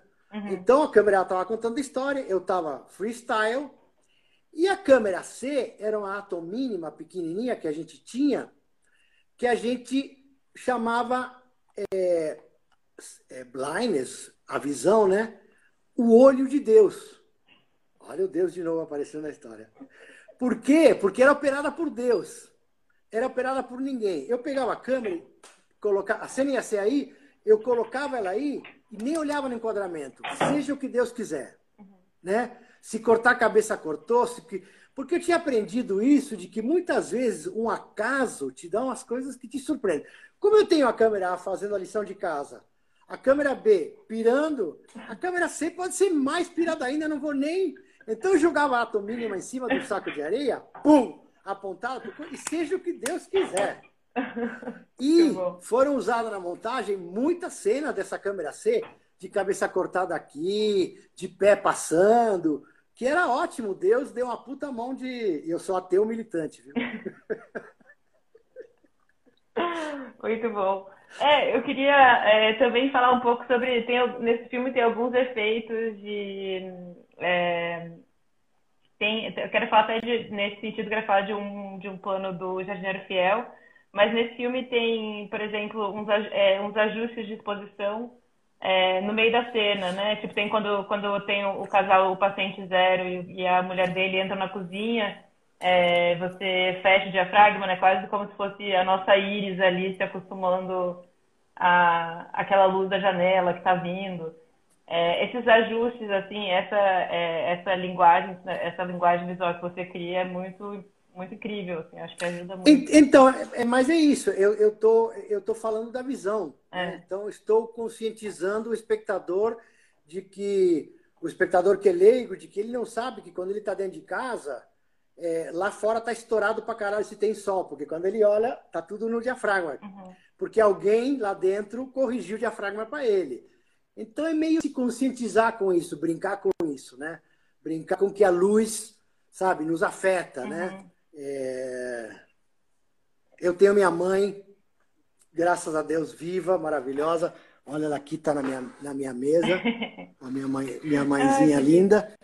É, eu tenho minha mãe agora sofrendo de um problema de olho, que ela justamente está com problema de correção de diafragma. Ah. Ela, ela sai na luz muito clara e demora muito para corrigir uhum. o diafragma, idade, né? Então, é, é, é, negociar com esse universo, sabe? Dizer para o espectador, olha, olha que incrível nosso corpo que, sabe... Não, não quero dar uma explicação científica, mas é, é, é conscientizar, sabe? Ah, clareou. Ah, em algum lugar do, do, subconsciente dele, ele vai entender que, que sabe, que teve uma correção de, de luz, uhum. de visão, né? Uhum. E mais se a gente está falando que a cegueira é toda branca, né? Sim. Então, é, então eu brinquei muito com isso. É incrível, acho que é, é, muito lindo, assim, esses planos. E é incrível como às vezes é, eu só percebo na segunda vez que eu vejo, assim, sabe? Quando. Tá, Lu, é. Lu, mas atenção uma coisa. Isso é porque eu tô filmando e eu sei que já fiz um plano antes uhum. que tá certinho por via das dúvidas. Uhum. Porque chega na montagem e esse efeito. Porque assim, eu ah, brinco muito com isso, assim. No, no set, no set, a gente está tenso, está emocionado, está não sei o que tal. E eu brinco muito com isso. Quando a gente vai assistir copião, a gente está de banho tomado, roupinha, barba feita, desodorante passado, perfumadinho, senta numa cadeira e vê em outra visão. Então, é muito diferente o que você capta do que você vê depois. Sim. Então, por isso que eu, eu tenho uma brincadeira que eu falo muito, meu negócio não é qualidade, meu negócio é quantidade. Sabe a frase sim. ao contrário que meu negócio não é quantidade, é qualidade? Uhum, não, meu negócio, meu negócio é quantidade, porque a quantidade dá para a montagem a qualidade. Uhum. Porque você chutar para tudo quanto é lugar no set possibilita depois ao montador uhum. escolher. Então, eu tenho certeza que tinha um plano que não tinha correção de diafragma. Uhum. Mas vai um com correção de diafragma, vai que o montador gosta. Sim. Né? Uhum. Entendeu? E gostou. É, tem um. Isso, eu... isso faço muito. Eu me cubro, eu me cubro com a lição de casa, uhum. sabe? Porque daí, de repente, chega na montagem, puta, não, não, esse negócio de diafragma que você fez tá uma merda, distrai. Tá, então, fudeu. Não, não fudeu não, porque eu fiz um que não tinha. Sim. Esse segundo take tem. Uhum. Então, isso é. O Fernando repete, de repente, porque ele quer mudar alguma coisa na atuação, mas ele mudou no começo do plano. Mas vamos rodar inteiro. E no final eu faço a correção. Que a Sim. correção ele já tem no outro plano. É sem correção. Uhum. Esse aqui eu faço a correção, entendeu? Uhum. Então eu faço muita porra louquice que eu faço, eu faço quando já estou coberto. Sim. Porque a gente dá para os atores repetir a sequência inteira. A gente não faz essa fala e essa fala. Porque o ator não gosta, esfria, sabe? Não. Faz a sequência toda. Então, essa sequência tem dois minutos, faz ela inteira. Uhum. Entra falando, desde lá da porta, entra falando e eu vou captando. Então, o início eu já tenho. Ah, ok. Então, esse início agora eu vou fazer os pés entrando. Uhum. Entendeu? Sim. Diversidade, diversidade dos planos, né? Para ajudar os queridos editores. É, Exatamente. Tem, é, tem um plano que você faz isso no Jardineiro Fiel, que é o primeiro plano do filme, né? Que eu acho lindo, assim. É, você tem, tem uma correção de diafragma, que elas, eles estão em silhueta, assim, se despedindo, né? O primeiro plano do filme, ela vai indo pro avião. Ela vai morrer, né? Ela vai morrer, é. Ela, ela vai pro céu, é. exatamente. E eu acho ela que vai, isso é muito... Ela vai desaparecer isso é muito interessante também de falar um pouco sobre primeiras cenas, assim, né? O quão importante é o primeiro plano, a primeira cena. Eu acho que é, de dar o tom do filme, de já ter ali, sabe, uma, uma abertura para o filme, assim, muito importante. Assim, eu acho que em quase todos os casos, é, todos os filmes que a gente está falando, tem uma cena muito forte. E essa do Jardineiro Fiel também é uma, me encanta muito, assim. Lu, Lu eu, eu acho que isso é acaso, viu? Porque, é. em geral, em geral, a primeira cena não é a primeira cena. Uhum. Sabe, a gente filma achando que é a primeira cena, mas o montador, graças a Deus, graças a Deus, vai enfiar o roteiro e vai achar o filme melhor. Sim. Graças a Deus. Uhum. Graças a Deus que existe essa, essa maravilha chamada montagem, que é onde o filme nasce de verdade. Uhum. Aquela coisa de papel chata pra caralho, que vem em letrinha preta em cima, em cima de papel branco, aquilo é um horror. Uhum. Sabe? Aquilo é um ponto de partida fundamental, Sim. fundamental, mas para a gente dar quantidade para o montador depois achar. Então, eu não sei se esse, essa cena que você está falando era a primeira, era a primeira. Do, é. do, roteiro. Não mas sei ela... se era a primeira do roteiro. Mas foi Vai. uma ótima. Não, foi uma ótima cena para começar o filme, assim, eu achei. Uhum. Achei linda também essa questão do diafragma, né? Eu imaginei ia te perguntar também isso, mas você já respondeu antes, você tinha opções é, sem esse efeito em câmera, assim, né? E, e outra coisa também, é, deixa eu pensar, a gente pode de repente.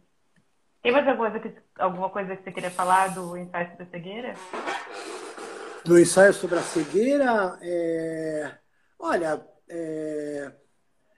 Não, não, assim, que eu... Sim, uma, uma anedótica muito bacana, assim, uhum. é, eu, gosto, eu gosto muito de experimentar tudo, né? Uhum. Então, é, essa coisa quando os caras é, viam branco, eu falei desde o início para o Fernando, Fernando, não podemos ir para uma tela branca, pura branca, tem que ter alguma textura de branco em cima de branco eu lembro que eu falei, é como se fosse uma, uma coisa do subconsciente que o cara tá vendo uma mão segurando outra, um, um, um jornal voando no coisa. Não sei por que, que eu falei um retrato do Kennedy pintado na parede, porque acho que eu pensei em alguma coisa da minha infância, do Kennedy que foi assassinado, enfim. Sei lá, eu falei essa coisa assim, mas virou a imagem do Kennedy. Aí o Fernando falou, mas tipo o quê? Ah, deixa eu fazer uma experiência. Aí eu vim para casa, peguei a minha mini DV, Fui para um quarto que eu podia escurecer, peguei o meu laptop, joguei umas fotos, umas imagens de vídeo familiares, uhum. pus a bacia de leite uhum. e filmei com a mini DV uhum. aquilo lá e estourei muito, você não conseguia perceber quase nada. Estourei muito e mostrei pro pro Fernando, ele falou: "Pô, muito legal, vamos fazer isso". Então tá, então eu imaginei, quando acabar a filmagem, eu vou me fechar no estúdio, vou pedir para a Bel, produtora, me descolar um arquivo do Kennedy, de uma criança, não sei o que tal e coisa. Vou lá para o estúdio da O2 e vou filmar numa bacia, uma projeção 35, uma câmera 35, tudo direitinho e tal. Aí terminamos a filmagem, eu falei com a Bel e tal, e, a Bel me falou, mas como assim, César? Mas já está pronto. Como já está pronto? Ah, a turma pegou aquelas, ima aquelas imagens que você deu. Não, Bel, aquilo sou eu com meus filhos, aquilo. Pô, mas já usaram, ficou legal e tal. Porra, jura? Como assim? E a Leica Solari, que era que estava fazendo a pós-produção, tinha eu tinha entrego para ela, mas como referência.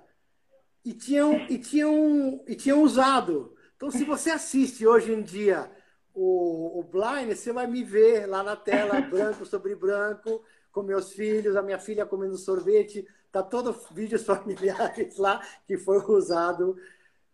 A maravilha, sabe? Uma Sim. vagabunda fita de mini DV que eu fiz aqui em casa, a turma pós-produziu em alta qualidade Sim. e virou isso, encheu a tela da, do maior cinema de Cannes na projeção. É muito bom. Eu queria finalizar essa, esse, esse, esse momento de falar do mar de leite e tal, e desse efeito. É, tem um plano, deixa eu ver se eu consigo colocar ele aqui, é, que é um ponto de vista é, da mulher do paciente zero, é, quando ele se encontra pela primeira vez no hospício, na prisão, tem um ponto de vista dela, deixa eu ver se eu acho aqui. A mão, aquela mão. A mão, é, a mão com esmalte vermelho, indo no, exa, né, é. nesse mar de é. leite, assim. Queria saber como é, que você fez, é. assim. Então, aí você tinha um problema. Se eu tava com a luz chapada, se eu uhum. estourasse, eu ia estourar a mão. E eu queria o fundo estourado. Sim. Então, o que, que eu fiz? Eu pus a câmera, a, a mão na frente da câmera e pus uma bandeira em cima para fazer uma sombra. Expus pela mão. O fundo, consequentemente, ficou estourado. Sim. Expliquei? Sim.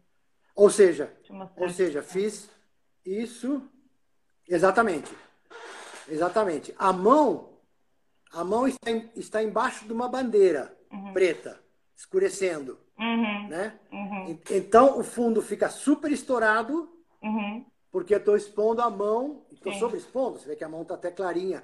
Então estou sobreexpondo uma coisa que está na sombra. Então o fundo Sim. foi para o Beleléu. Ah, muito legal. Isso é, isso é teste que você Sim. faz na hora. Você bola tal. Eu, eu mostrei esse plano pro Fernando, achei, ah, que legal tal. Puta, como é que a gente faz? Ah, então, vamos bolar. Aí a gente faz. Ótimo. É, a gente poderia fazer uma live inteira de cada filme, né? acho que a gente vai ter que passar pra frente. Eu vou ter que encerrar de novo, porque eu acho que daqui a pouquinho tá batendo tempo. Tá. Aí eu já eu faço... vou aproveitar e vou pegar um copo d'água. Tá, beleza. Oi. É, vou, vou, aproveitar antes da gente encerrar o ensaio sobre a cegueira. É queria. Não, você falou um pouquinho sobre a é, relação da direção de arte, a sua relação com a direção de arte nesse filme, né? A necessidade de ter é, o preto nas, nas locações. É, eu tinha, eu tinha separado uma pergunta para falar muito sobre direção de arte e figurino no Feliz Ano Velho, que é um filme que usa muito a cor, né, pra, na narrativa muito, visual, assim. Muito, a cor é um personagem muito importante, assim. Acho que isso essa relação com a, com a direção de arte, com o figurino, deve ter sido extremamente importante, né? Se você quiser contar muito, um pouquinho sobre...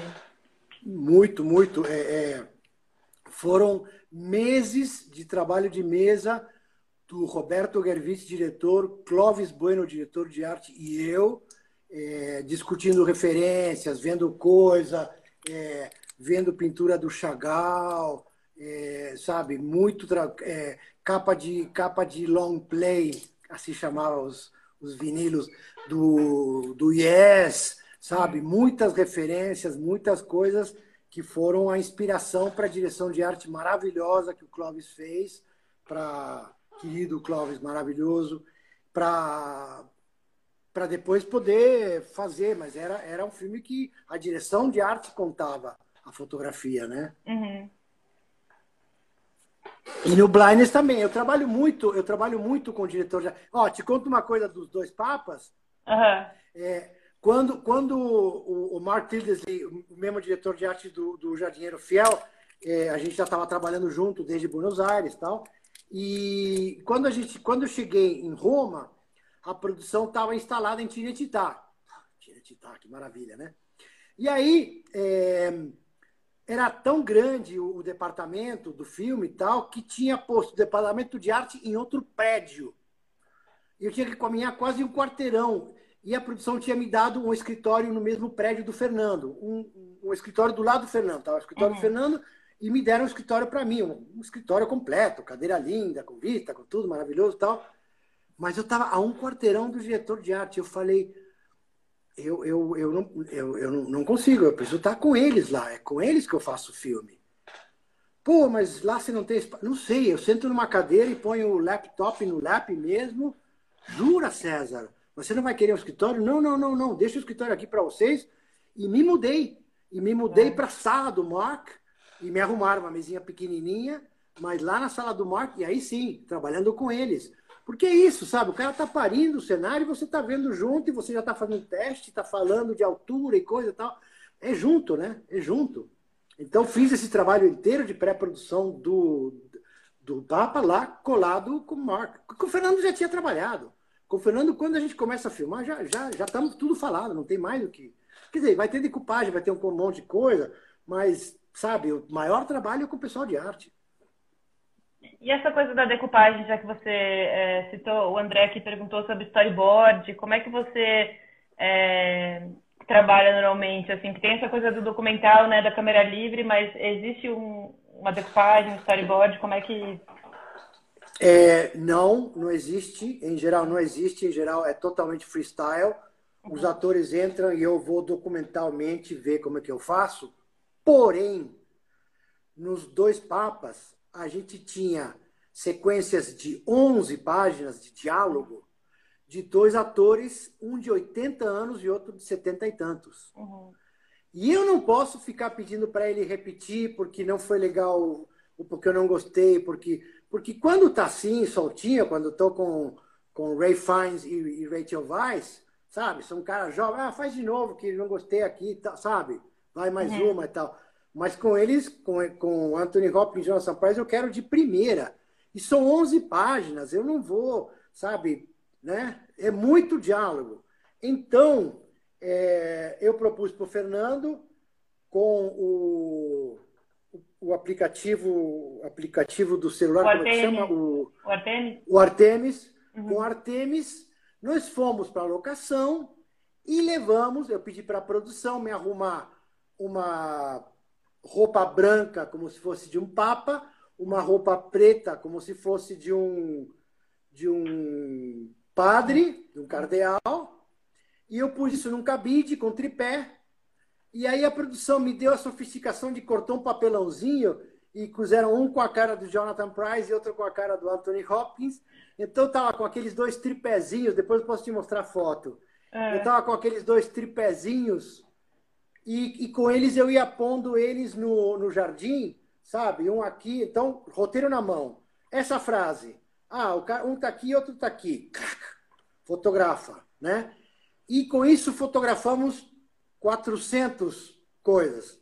Uhum. Fomos lá pro ar-condicionado, banho tomado. Estamos na locação, né, né? Aquela filosofia que eu te falo. Uhum. A cabeça do cara sentado é diferente da cabeça do cara em pé com a câmera incômodo e tal, né?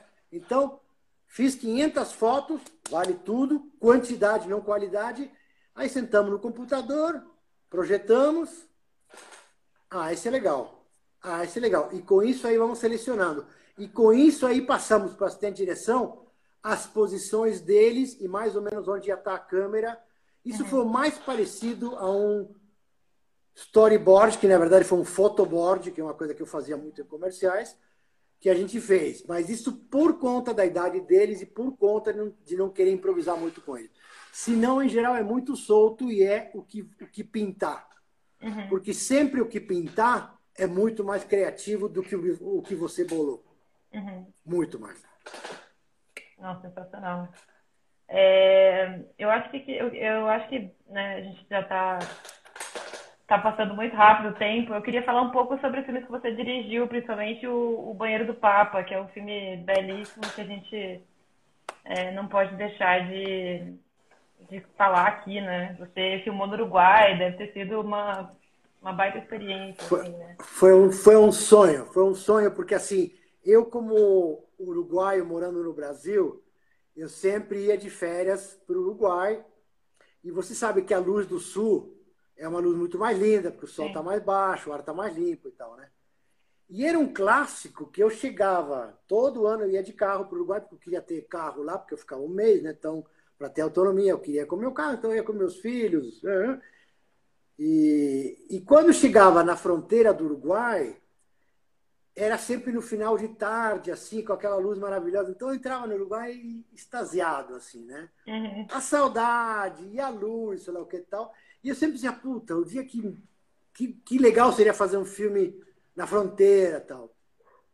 Me chamaram para fazer um filme. O Henrique Fernandes, que tinha escrito uhum. essa história maravilhosa, ele, ele era um escritor.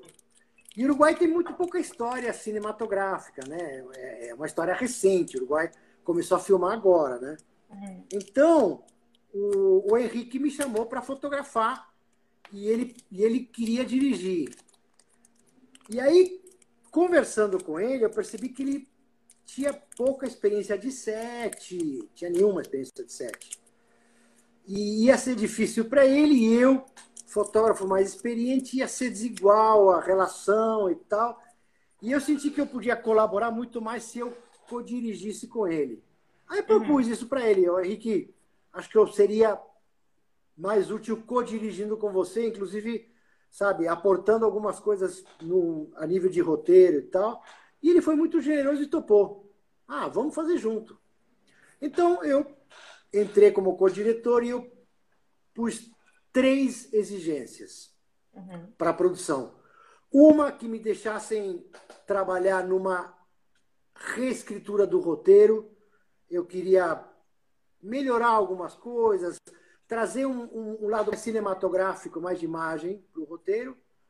Dois, que eu pudesse levar do Brasil um preparador de elenco brasileiro, porque eu sabia que os atores uruguaios que vinham do teatro iam ter uma coisa muito teatral, e eu vinha da experiência de ver o Fernando trabalhando com a Fátima Toledo no Cidade de Deus, e eu falei, ah, se eu for usar no Uruguai no atores, eu preciso, e eu tinha conhecido o Cris Durvort, meu grande amigo preparador de elenco, que tinha trabalhado já comigo aqui no Brasil no Cidade dos Homens, e aí eu convidei o Cris para fazer. Segunda exigência. E três, que eu pudesse dar para um montador brasileiro para montar, para que tirasse do localismo uruguaio e pudesse dar uma visão mais internacional. E toparam também, e aí eu convidei o Gustavo Jani, que fez uma maravilha, que foi um lindo trabalhar com ele.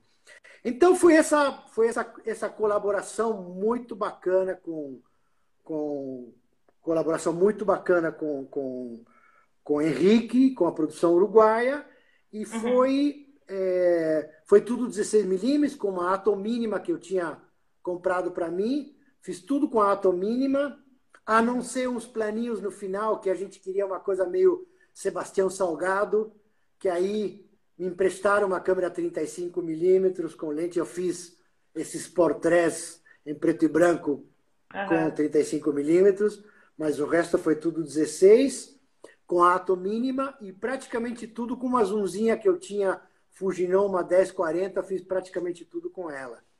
Uhum. E... e... foi isso, muita preparação, muito teste. Eu, naquela época, fazia muita coisa com mini DV, eu preparava, eu tirava foto e coloria, testava e tal. Outra vez uma colaboração lindíssima com, com o Serginho, da, uhum. da Casa Blanca. Tem uma coisa que eu, eu, eu, acho que eu vi numa entrevista sua, você falando que, que os atores. É, que eu, eu acho que assim, tem, a gente tem, quando assiste o filme, tem uma, uma relação muito próxima com os personagens, assim, né? E eles são muito verdadeiros, assim. Aí eu vi uma entrevista que você falou que é, que eles ficaram naquela locação, naquela casa, né, os atores principais, a família principal, que eles ficaram um tempo na casa, ensaiando na casa, eu acho. É, é tem essa coisa, tem essa a coisa clássica assim que é cena, o marido pondo a mesa, uhum. né? Então vai vir a produtora de objeto e vai dizer, olha, o prato está aqui. Então ele vai pegar o prato. Mas na minha casa não é assim, sou eu que guardo o prato.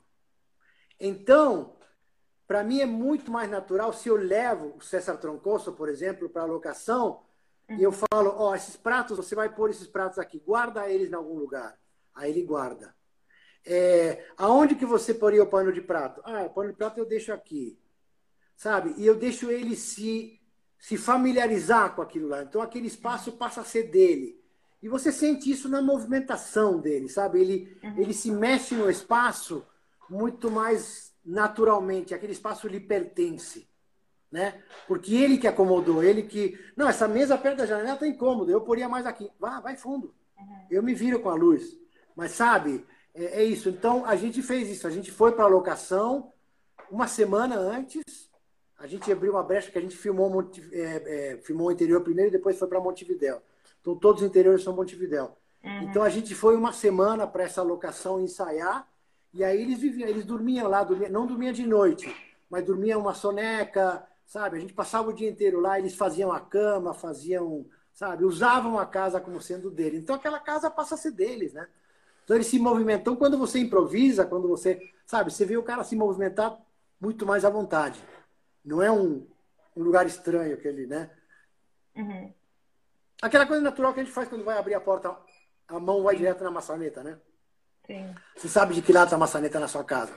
Você não, não saberia dizer, mas teu corpo sabe. Ele vai direto. Então é isso, sabe? Esse, e você não percebe, mas o ator, nesse tipo de filme, ele se movimenta de uma forma assim, diz, ah, bacana. É, não, é incrível, assim. É incrível a proximidade que a gente sente, assim, com os personagens. Os atores é. são muito bem. É, e, e, depois, e depois o formato de filmagem também. Como é. era, como eram atores não profissionais e, ou tinha pouca experiência em cinema, Sabe? É isso. Eu não ponho luz no set, eu entro com toda a luz pela janela, uso luz prática e tal. É uma câmerinha na mão, sabe? Pequenininha, não tem aquele aparato, né? Que nem eu brinco muito, não vira filmagem, sabe? Né? Eu, eu brinco muito, ah, virou filmagem, quando tem aquela coisa, né? Puxa a marca, atenção, vai som, câmeras. Uma coisa, por Sim. exemplo, que eu odeio é claquete. Claquete, para mim, é, é, da idade da pedra, sabe? Se, existe, se inventaram o time code, Claquete é legal para você identificar o plano, identificar ele Sim, antes, o montador saber. Mas você Sim. não precisa chegar na cara do ator quando o ator está emocionado, você pô, aquele negócio na cara, assim, que, sabe? Não, não, não, deixa, sabe? Vai som, vai câmera, vai, sabe? Uhum. Cria uma coisa mais, né? Tem um episódio divertido do, do Jardineiro Fiel. Primeira data de filmagem era uma cena que o, o, o Ray Fiennes entrava lá no escritório e falava com o assistente dele e tal, né? E eu entrei com toda a luz pela janela, como faço, ou seja, no set não tinha luz nenhuma, e eu ia fazer esse plano, eu ia fazer câmera na mão com a mínima. E a mínima era pequenininha, então eu ficava com ela pendurada do meu lado, né? Então, assistente de direção, você está pronto? Está pronto, tal. Eu já tinha iluminado, tinha feito tudo como ia ser e tal. Tá, tá legal. Então chama o Ray Fiennes. Aí o Ray Fiennes chegou no set e com aquela jeitão britânico, e desculpa, gente, me falaram que estava pronto, mas. Não, não está pronto.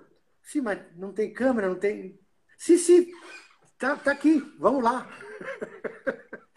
Sabe, é, é, era, um, era um jeitão que ele não estava acostumado, que ele adorou.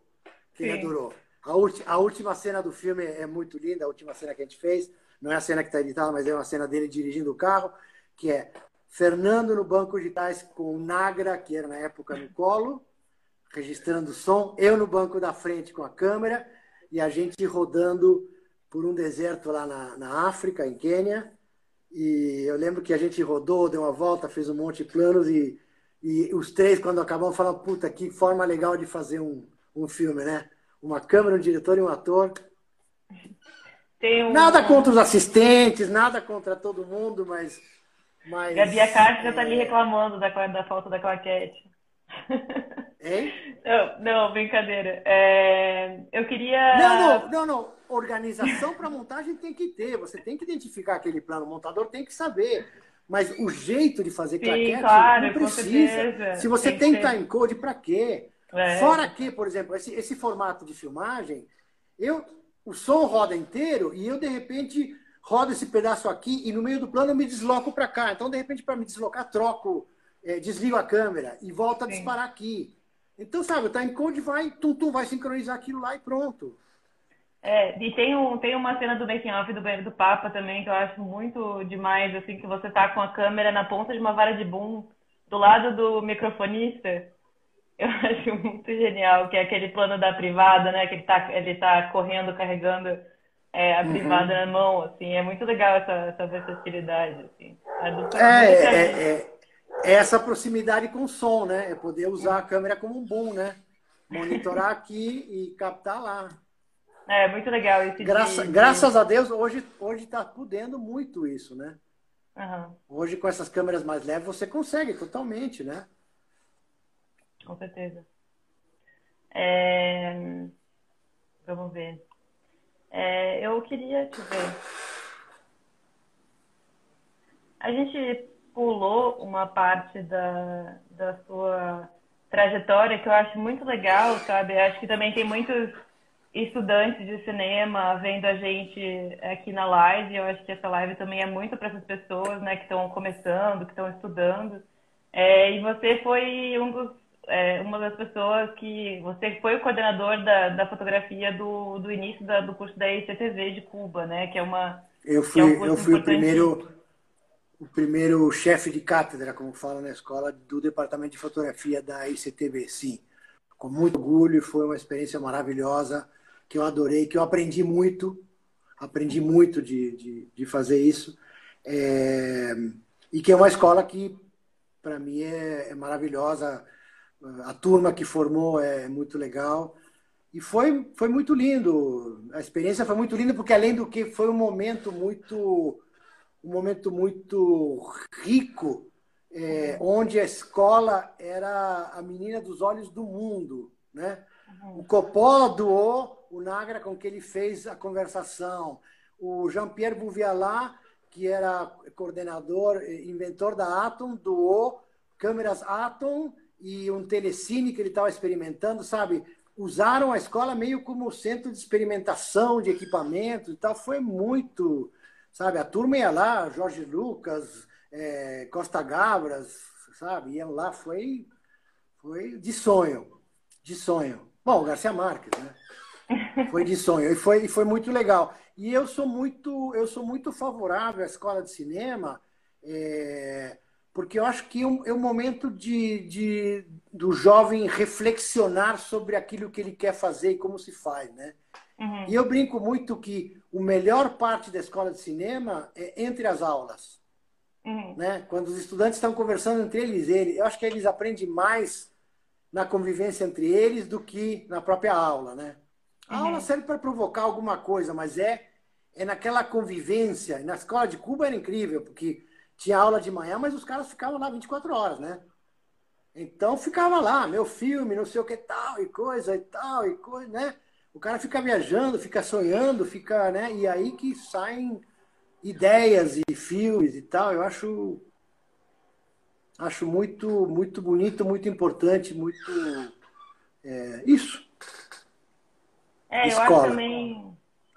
Eu acho que esse papel da escola de cinema, né, que até um, um pouquinho a gente conversou um pouquinho antes sobre isso, que é um papel de educar cineastas não só tecnicamente, né, de, de é, tem todo o lado político, né, aquilo que você que você é, para que, que serve isso que está fazendo, né? É, para que, que serve isso que a gente está fazendo. Para que, que, serve, é. Quando. Quem vai ver? É, para mim, para mim, Lu, para mim foi muito importante essa coisa de pagar as contas fazendo comercial, Sim. porque isso me liberou de é, eu poder escolher o cinema que eu queria fazer. Entendeu? Então, se chegava uma comédia de adolescente, sabe, entretenimento para o cara comprar pipoca e assistir no, no multicinema aí do coisa, eu, sabe, para pagar as contas, eu prefiro fazer um comercial de bebida, de sabonete, de, de carne, de hambúrguer, do que for, do que, entendeu? Com isso eu pago a conta. E uhum. o cinema, porque cinema é isso, é, é, são, são 12 horas, sabe, de intensas, sabe? Né, seis dias por semana, agora, agora tem bastante filmagem de cinco, que é bacana. Mas sabe, quando o despertador toca às quatro e meia para você ir para o set e tal, você tem que estar tá afim. Uhum. Você tem que estar tá afim. E se tem uma outra coisa que paga a conta, se, se o negócio que você está fazendo não vale a pena, ah não, peraí. Deixa, deixa, vender, deixa vender chocolate. É, eu acho também que é isso, né? Alguém falou ali sobre pensar cinema, né? E a gente também agora com essa coisa da quarentena, né, da quarentena desse vírus, a gente está repensando muitas coisas, né? Essas incertezas que a gente tem por trabalhar como freelancer, até, né? Todos esses, esses debates políticos que a gente tem que ter, assim, eu acho que esse momento da faculdade, eu lembro quando, quando eu me formei na faculdade, era um, era um outro tempo, Você, você né? estudou onde? Eu estudei na Unicinos, em São Leopoldo, no Rio Grande do Sul. Eu me formei ah, em 2007. E o mercado mudou muito, né, de lá para cá, assim, até, é, inclusive de quatro anos para cá, né, cinco anos para cá, assim, eu acho o streaming, tão né? importante. Né? É, e, e assim, é. essa coisa, né, eu como mulher fotógrafa, né, a gente hoje em dia tem o DAFB, que é um coletivo de mulheres fotógrafas, eu acho que é sempre importante a gente falar Ainda um pouco bem. sobre é, tentar ainda mudar bem, um pouco, né, essa, essa, essa realidade que é muito bom que a gente está vivendo esses tempos que. Por, porque, porque aí que tá, porque aí que tá, porque vocês não são iguais a gente. Esse negócio de que a gente é igual, bullshit, vocês são diferentes e vocês têm que dar o discurso de vocês que é diferente. A uhum. estética de vocês é diferente. Sabe? Não Exato. somos iguais. E é do caralho que seja diferente, porque o que vocês fazem é diferente do que a gente faz. E tem que ter os dois. Em Exato. igualdade. Entendeu? Tem que ter tanto filme de mulher quanto filme de homem. E não é, não, não, não é a mesma coisa, sabe? A estética de vocês é diferente, a visão de vocês é diferente. E, é, eu acho que a, a pluralidade é muito importante, né? Assim, que todo mundo tenha o seu espaço de, de se expressar. Total. É. Total. E eu acho que essa. Tem que, essa... tem que ter uma filmografia feminina grande. E hoje eu tô afim de ver um filme de uma mulher. E hoje eu tô afim de ver um, sabe? Um uhum. filme de machinho, sabe? É isso. Não, bem-vindas. Filmem é. muito. E, e, encham todas as profissões. Sabe? É. é. isso. A fotografia de uma mulher, eu vejo, sabe? Fotografia de mulher é diferente. Tem outra sensibilidade, tem outra delicadeza. Sabe? Porra, do cacete. É isso mesmo. E aí é. o diretor, quando for escolher, ele vai dizer, não, esse filme é para uma mulher. Não, esse filme é chamar um machinho, sabe? Um machirulo, que nem fala em espanhol. Não, acho, porra, bem-vindas. É, porque eu acho também que essa, essa pluralidade traz uma, né, uma diversidade do discurso também, né? De repensar algumas coisas, né? Tem uma, uma temática que sempre surge aqui na, nas lives, em todas as discussões. A gente tem um histórico, né, sei lá, vindo lá da Marlene Dietrich, que era iluminada de uma maneira completamente...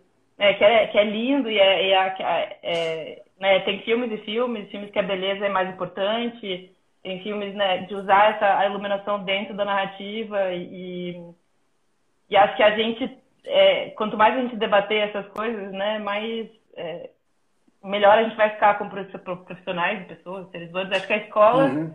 é um lugar muito importante para isso acontecer, assim, de ter representatividade, de ter né, essa diversidade. E é, e, é, e é nesse lugar que você tem a liberdade de discutir essas coisas, experimentá-las mas hoje em dia aqui, sabe, como eu te falei, na minha escola não tinha como experimentar porque não tinha câmera. Quer dizer, tirava foto e relava, né? Mas hoje em dia vocês têm, sabe, né? Você pega uma, uma 5D dessa, você faz a mesma coisa que eu faço na tela grande, tranquilo, né? Uhum. E Maravilhoso. é, ler uma. A gente é, é foda, né? Falta muito tempo, assim, não dá para falar de tudo. É, mas ainda queria... bem, ainda bem. Mas eu queria que, aproveitando esse gancho, que você falasse do que, que você está tá, tá trabalhando agora, assim, qual é o projeto que você está fazendo agora.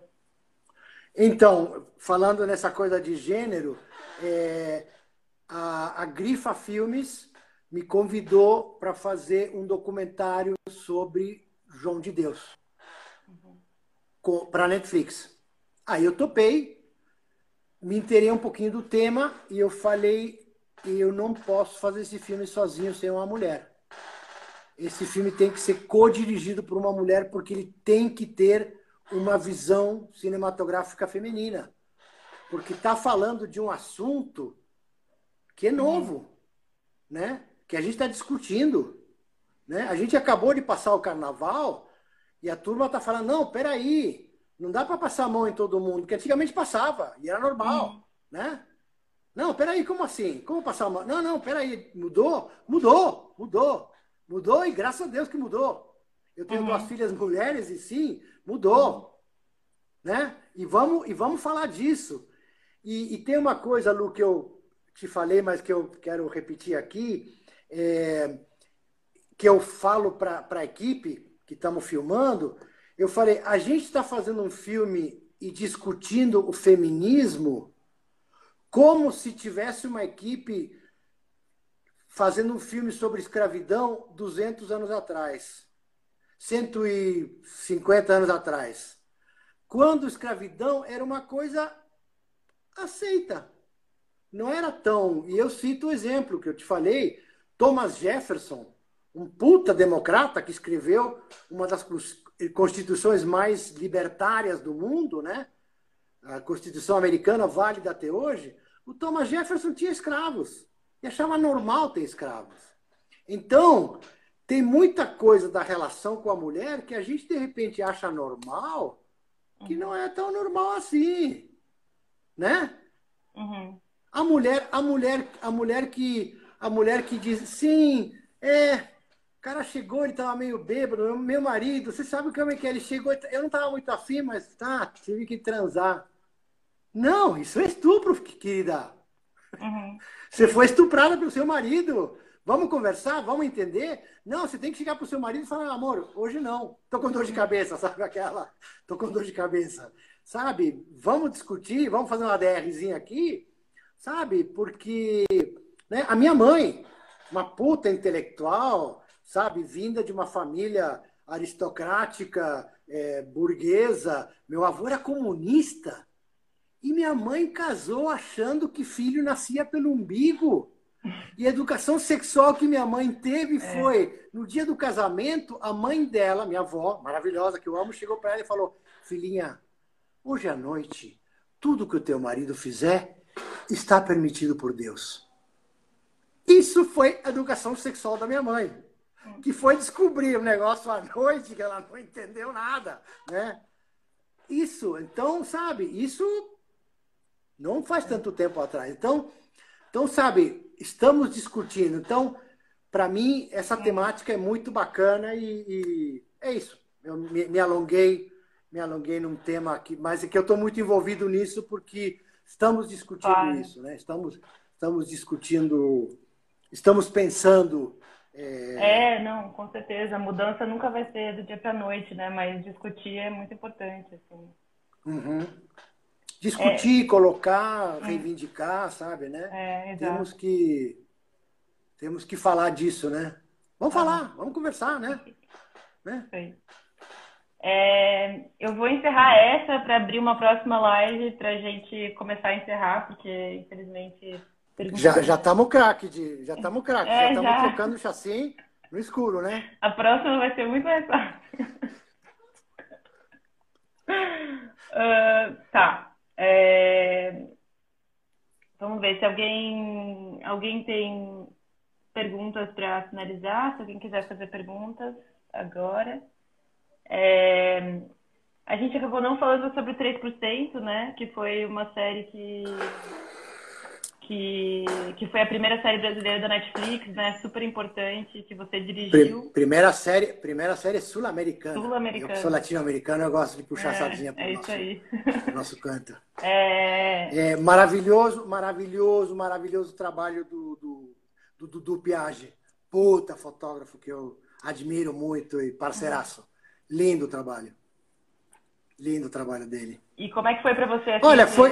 É, esse desafio de pegar uma série que que, né, que tinha um episódio piloto e você, é, você ajudou ele. É, tinha, tinha, tinha essa coisa, tinha essa coisa YouTube preto e branco, ah, é. coisa e tal, e, e, e, eu falei, não, peraí, Brasil, preto e branco não existe, né?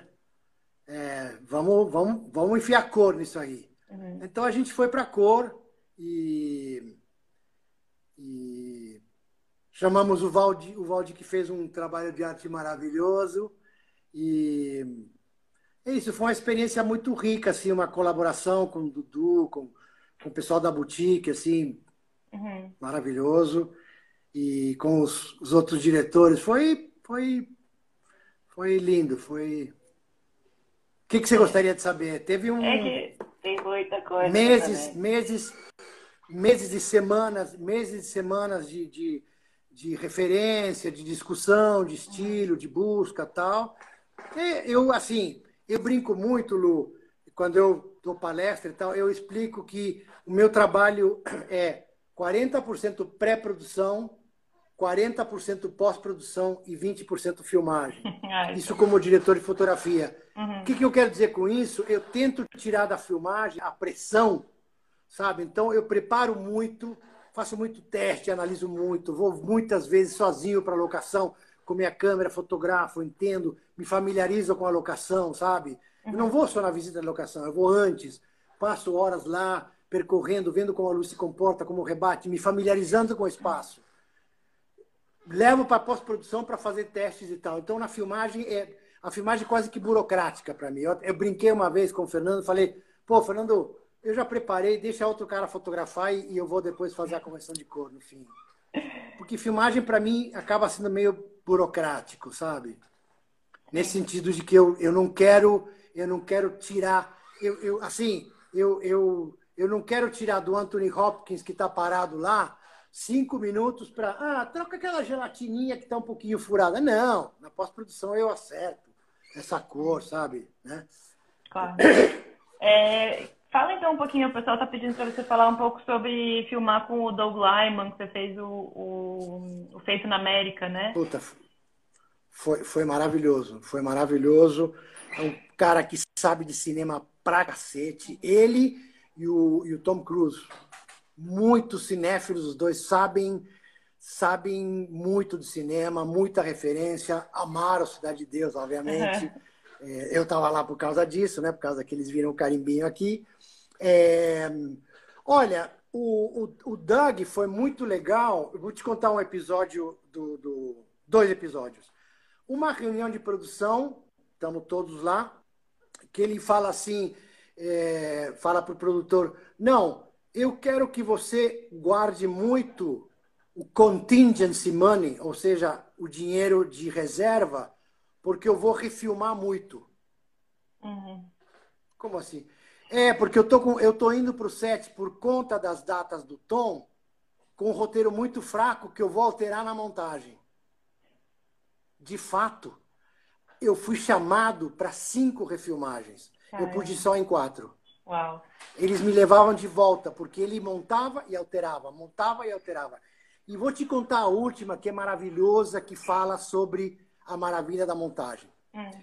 Última, última semana de, de refilmagem, a quinta, em Atlanta, um ano e tanto depois de ter começado a Principal Photography, que teve um acidente no meio super triste, morreu dois pilotos, foi horrível e tal, suspendeu, aí retomou e tal, mas isso é história ruim, que agora com coronavírus e morte e tal, vamos mudar de assunto.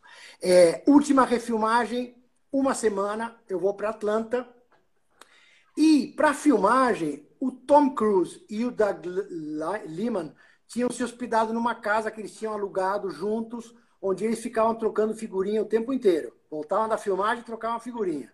Voltavam da filmagem e trocavam figurinha. A ponto de que um dia, eu estava conhecendo o, o, o Doug, um dia o Doug chegou para mim e falou: César, aquela cena que a gente fez na cozinha ontem, a luz que você fez é bem simples, né? Aí eu falei, caralho, ele, ele odiou, ficou uma merda. Por que deu errado? Não, não, a luz estava boa. O que deu errado é o roteiro que está uma merda, a direção que está uma merda, a interpretação que está uma merda. Eu quero refilmar porque está tudo, tudo errado. Pô, do caralho, vamos refilmar. E aí a gente refilmou. Essa cena a gente refilmou três, quatro vezes. Por quê? Porque eles discutiam depois, assistiam o vídeo, assiste depois na casa com Tom e debatia e refilmava por causa disso. Bom, Passou um ano e tanto, me chamam para essa última refilmagem. Uhum. E eu chego lá e o Tom Cruise não está numa casa alugada, porque só por uma semana ele está num hotel chiquérrimo, um, um andar inteiro alugado para ele, onde está ele no apartamento e no outro apartamento a montagem. Uhum. Eles trouxeram todo o set de montagem de Nova York, onde estava sendo montado para Atlanta, estão montando lá. Aí eles me chamam para eu participar e eu entro lá na sala de montagem e vejo o montador sentado frente a seus dois monitores, com teclado, atrás dele uma coluna com um puta monitor uhum. e atrás do monitor várias telas. E nessas telas está sentada o Tom, o roteirista, o produtor, o diretor e outras pessoas assistindo na tela. E o montador vai mandando para essa tela cenas. E eu entendi para quê. Aí, aí eu, eu vi a seguinte cena eu entendi. Estão assistindo e o Tom, e o Tom fala: Puta, essa, essa tá ruim. Vamos ver essa? Tá, tá legal. Aí o montador, o que, que ele fez? Pegou uma cena que era um diálogo dele com a mulher, com, com, com a esposa. Ele é, pegou essa cena e tirou todos os pedaços do Tom uhum. e jogou no monitor. E então o Tom interagia, ele já não estava mais como ator filmado, ele interagia com a atriz. A atriz falava, eu te amo. Ah, eu também, querida. Não, isso não está legal. É... Você me ama mesmo? Ah, isso é legal, escreve isso aí. E o, e o roteirista ia reescrevendo. O Tom ia interagindo com a mulher filmada e o roteirista ia reescrevendo. Ah, isso funciona. Ah, isso não funciona. E aí eles reescreveram. Ok, vamos rodar? Enfiaram uma 5D aqui e filmaram o tom. Deram o material 5D para o montador, o montador pôs nesse coisa, fez um layoutzinho, funciona, vamos refilmar isso aí. Anotava, e isso foi o material que a gente refilmou depois. Caramba! Ou seja, res... do caralho, né? Nossa! Do caralho. Demais! Que, que, que alegria ter esse, essa, essa possibilidade, né, de refilmar.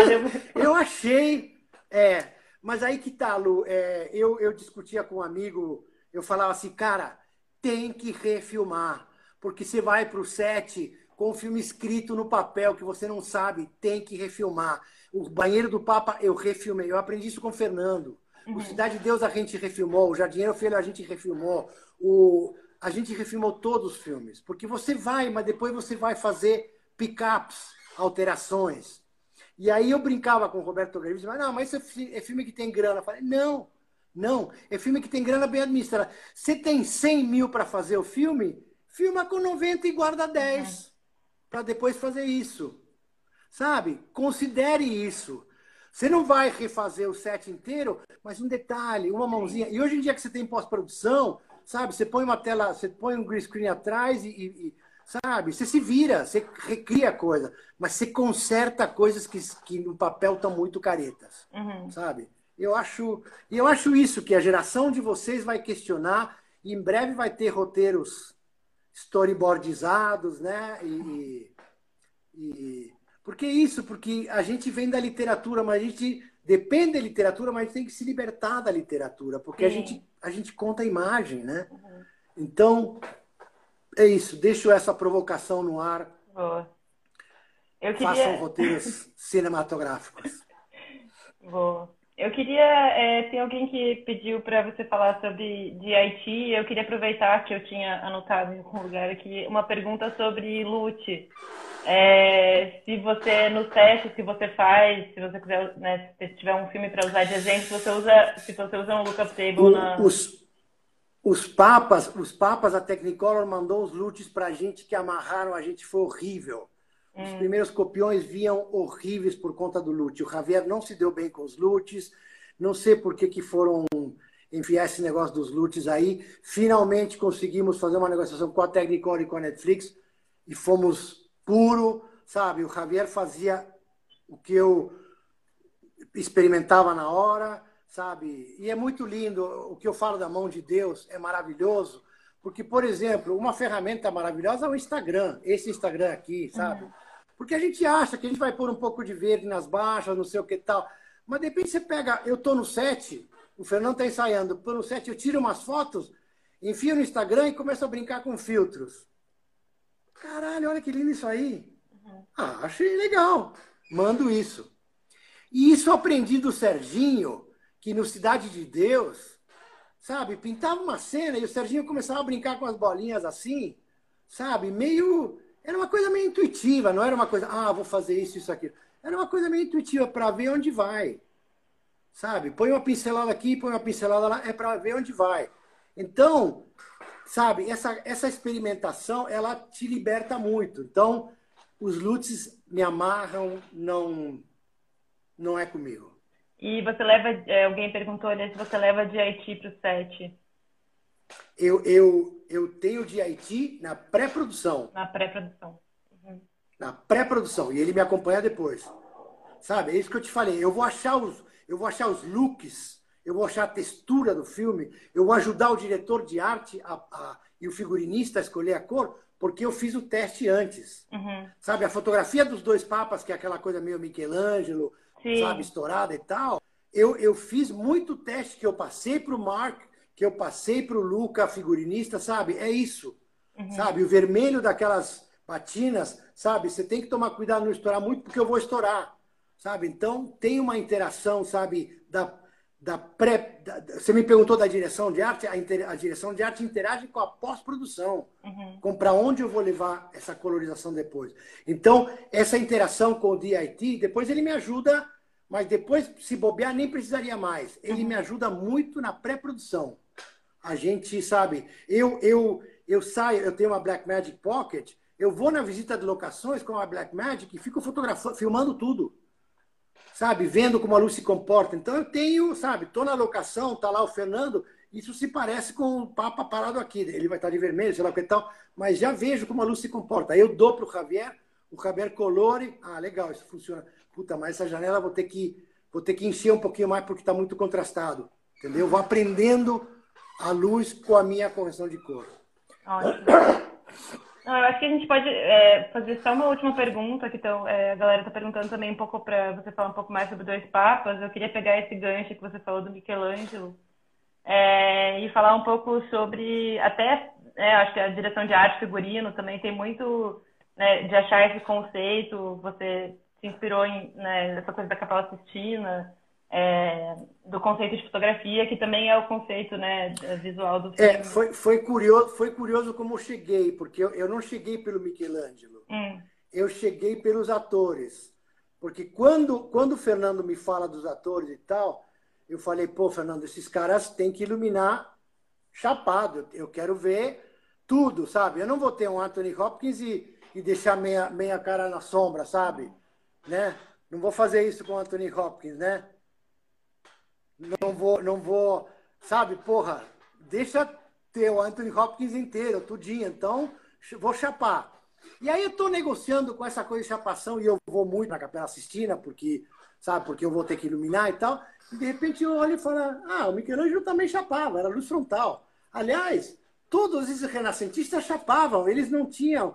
Foi depois que veio o Caravaggio, Rembrandt e tal, uhum. que começaram a iluminar. Ah, ah, então tá, então vou pegar deles. E aí foi, sabe? Aí cheguei pro Mark e falei, Mark, diretor de arte, Mark, o que, que você acha, Michelangelo? Pô, do caralho, vamos lá. E Botticelli, vamos embora, vamos embora. Então foi uma interação com a, com a coisa dos atores, sabe? Sim. E que eu não queria luz difícil, marcada, que o cara se mexe um pouquinho, sabe? Ele faz isso e fica todo escuro. Então, sabe? Uma luz. Então, e aí eu vi que na Capela Sistina a luz se comportava assim. Eu fui na Capela Sistina e vi, sabe, que os caras meteram uns, umas gelatinas lá no, no vidro para evitar que o sol queimasse as pinturas. Uhum. Então, a luz meio difusa. Ah, vou fazer isso aqui. Copiei, nada se cria, tudo se copia, copia a realidade. Copiei a luz natural e copiei o Michelangelo um pouquinho. É, é muito incrível, né? Tu ganhou o, o Silver Frog, né, no Camarim, com esse, com, com os dois papas. Uma, uma surpresa, assim, não acreditei. Foi ah, eu acho, Nossa, foi eu maravilhoso. Acho, acho, incrível, assim, porque é... eu acho maravilhoso. É, mas, foi, mas Lu, foi uma luz para os atores, assim. Eu, eu busquei, eu busquei a luz, sabe? É isso. Tô com os caras com essa idade, com esse texto, sabe? Eu não posso ficar enfrescando, sabe, uma luz que, na sombra, que era um clássico, sabe? Você pensa em igreja, tal, você pensa em faixas de luz, fumaça, uhum. tal e coisa, né? Não, não, sabe? Né? Vamos vamos sair daí, vamos para outro lugar. E, e, e, eu pensei, aí falei, pô, legal, Michelangelo me autorizou. Michelangelo me, né, me, me deu me deu argumentos para isso, né? Uhum. Aí eu digo, ah, fiz Michelangelo. Nada, fiz a luz que era mais conveniente para os atores. É, mas querendo ou não, porque né? Isso, porque o, o, clássico, o clássico seria luz de, sabe, isso, HMI na janela, faixa de luz, cinco stops de diferença entre o faixa de luz e a sombra e tal. Não. O único faixa de luz que eu, que eu usei foi naquele quarto que é para rebater, sabe? A luz bate no chão e rebate e deixa tudo tudo estourado. É, mas a Luísa até comentou ali agora isso que é fotografia e eu concordo muito, assim, porque é, até tu falando de, né, de como, assim, como a gente imagina uma igreja, né, uma, uma catedral é, iluminada, uma capela, mas é tão interessante a gente ter essa diversidade, né, e respeitar o filme que, que tu tá fazendo, né, que eu acho que a fotografia é ideal para o filme, o filme é maravilhoso, é incrível, o roteiro é Não, ótimo. É que bom. Tá? Que bom que é, você eu gostou. acho é, incrível. É, não. Assim. E ter essa, né, essa, essa... Eu admiro muito o seu trabalho de, de estar tá sempre quebrando os parâmetros da fotografia, assim, sabe? Isso é muito, muito incrível. Copiando, é... copiando, tô copiando. É, mas... copiando. É muito incrível. Deixa eu ver, tem mais alguma coisa que você queira falar? Como é que você tá? Não, acho que vamos descansar, né? Vamos Deixar a turma descansar também. Que, acho que terminou lindamente. Ah, que bom. Você tem, se você tem alguma dúvida, alguma coisa? Não, eu acho que eu tô. Putz, foi incrível, eu tô maravilhada. Foi ah, que bom. Genial. Estou muito feliz, queria te agradecer muito por, né, por ser tão generoso com o teu conhecimento. Foi uma. Imagine, uma imagine. Uma prazer. incrível. Ah, Obrigadão demais. Espero que todo mundo tenha curtido e. Obrigada. Obrigado a você, Lu. Foi ótimo. Você, você fez um trabalho lindíssimo de pesquisa, uma seriedade e um rigor. Obrigada. Bravo. Valeu. Obstinato rigore. É. Obstinato rigore. Então tá. Boa noite. Beijão. Beijo. Beijão pra turma aí. Tchau, tchau. Tchau, tchau.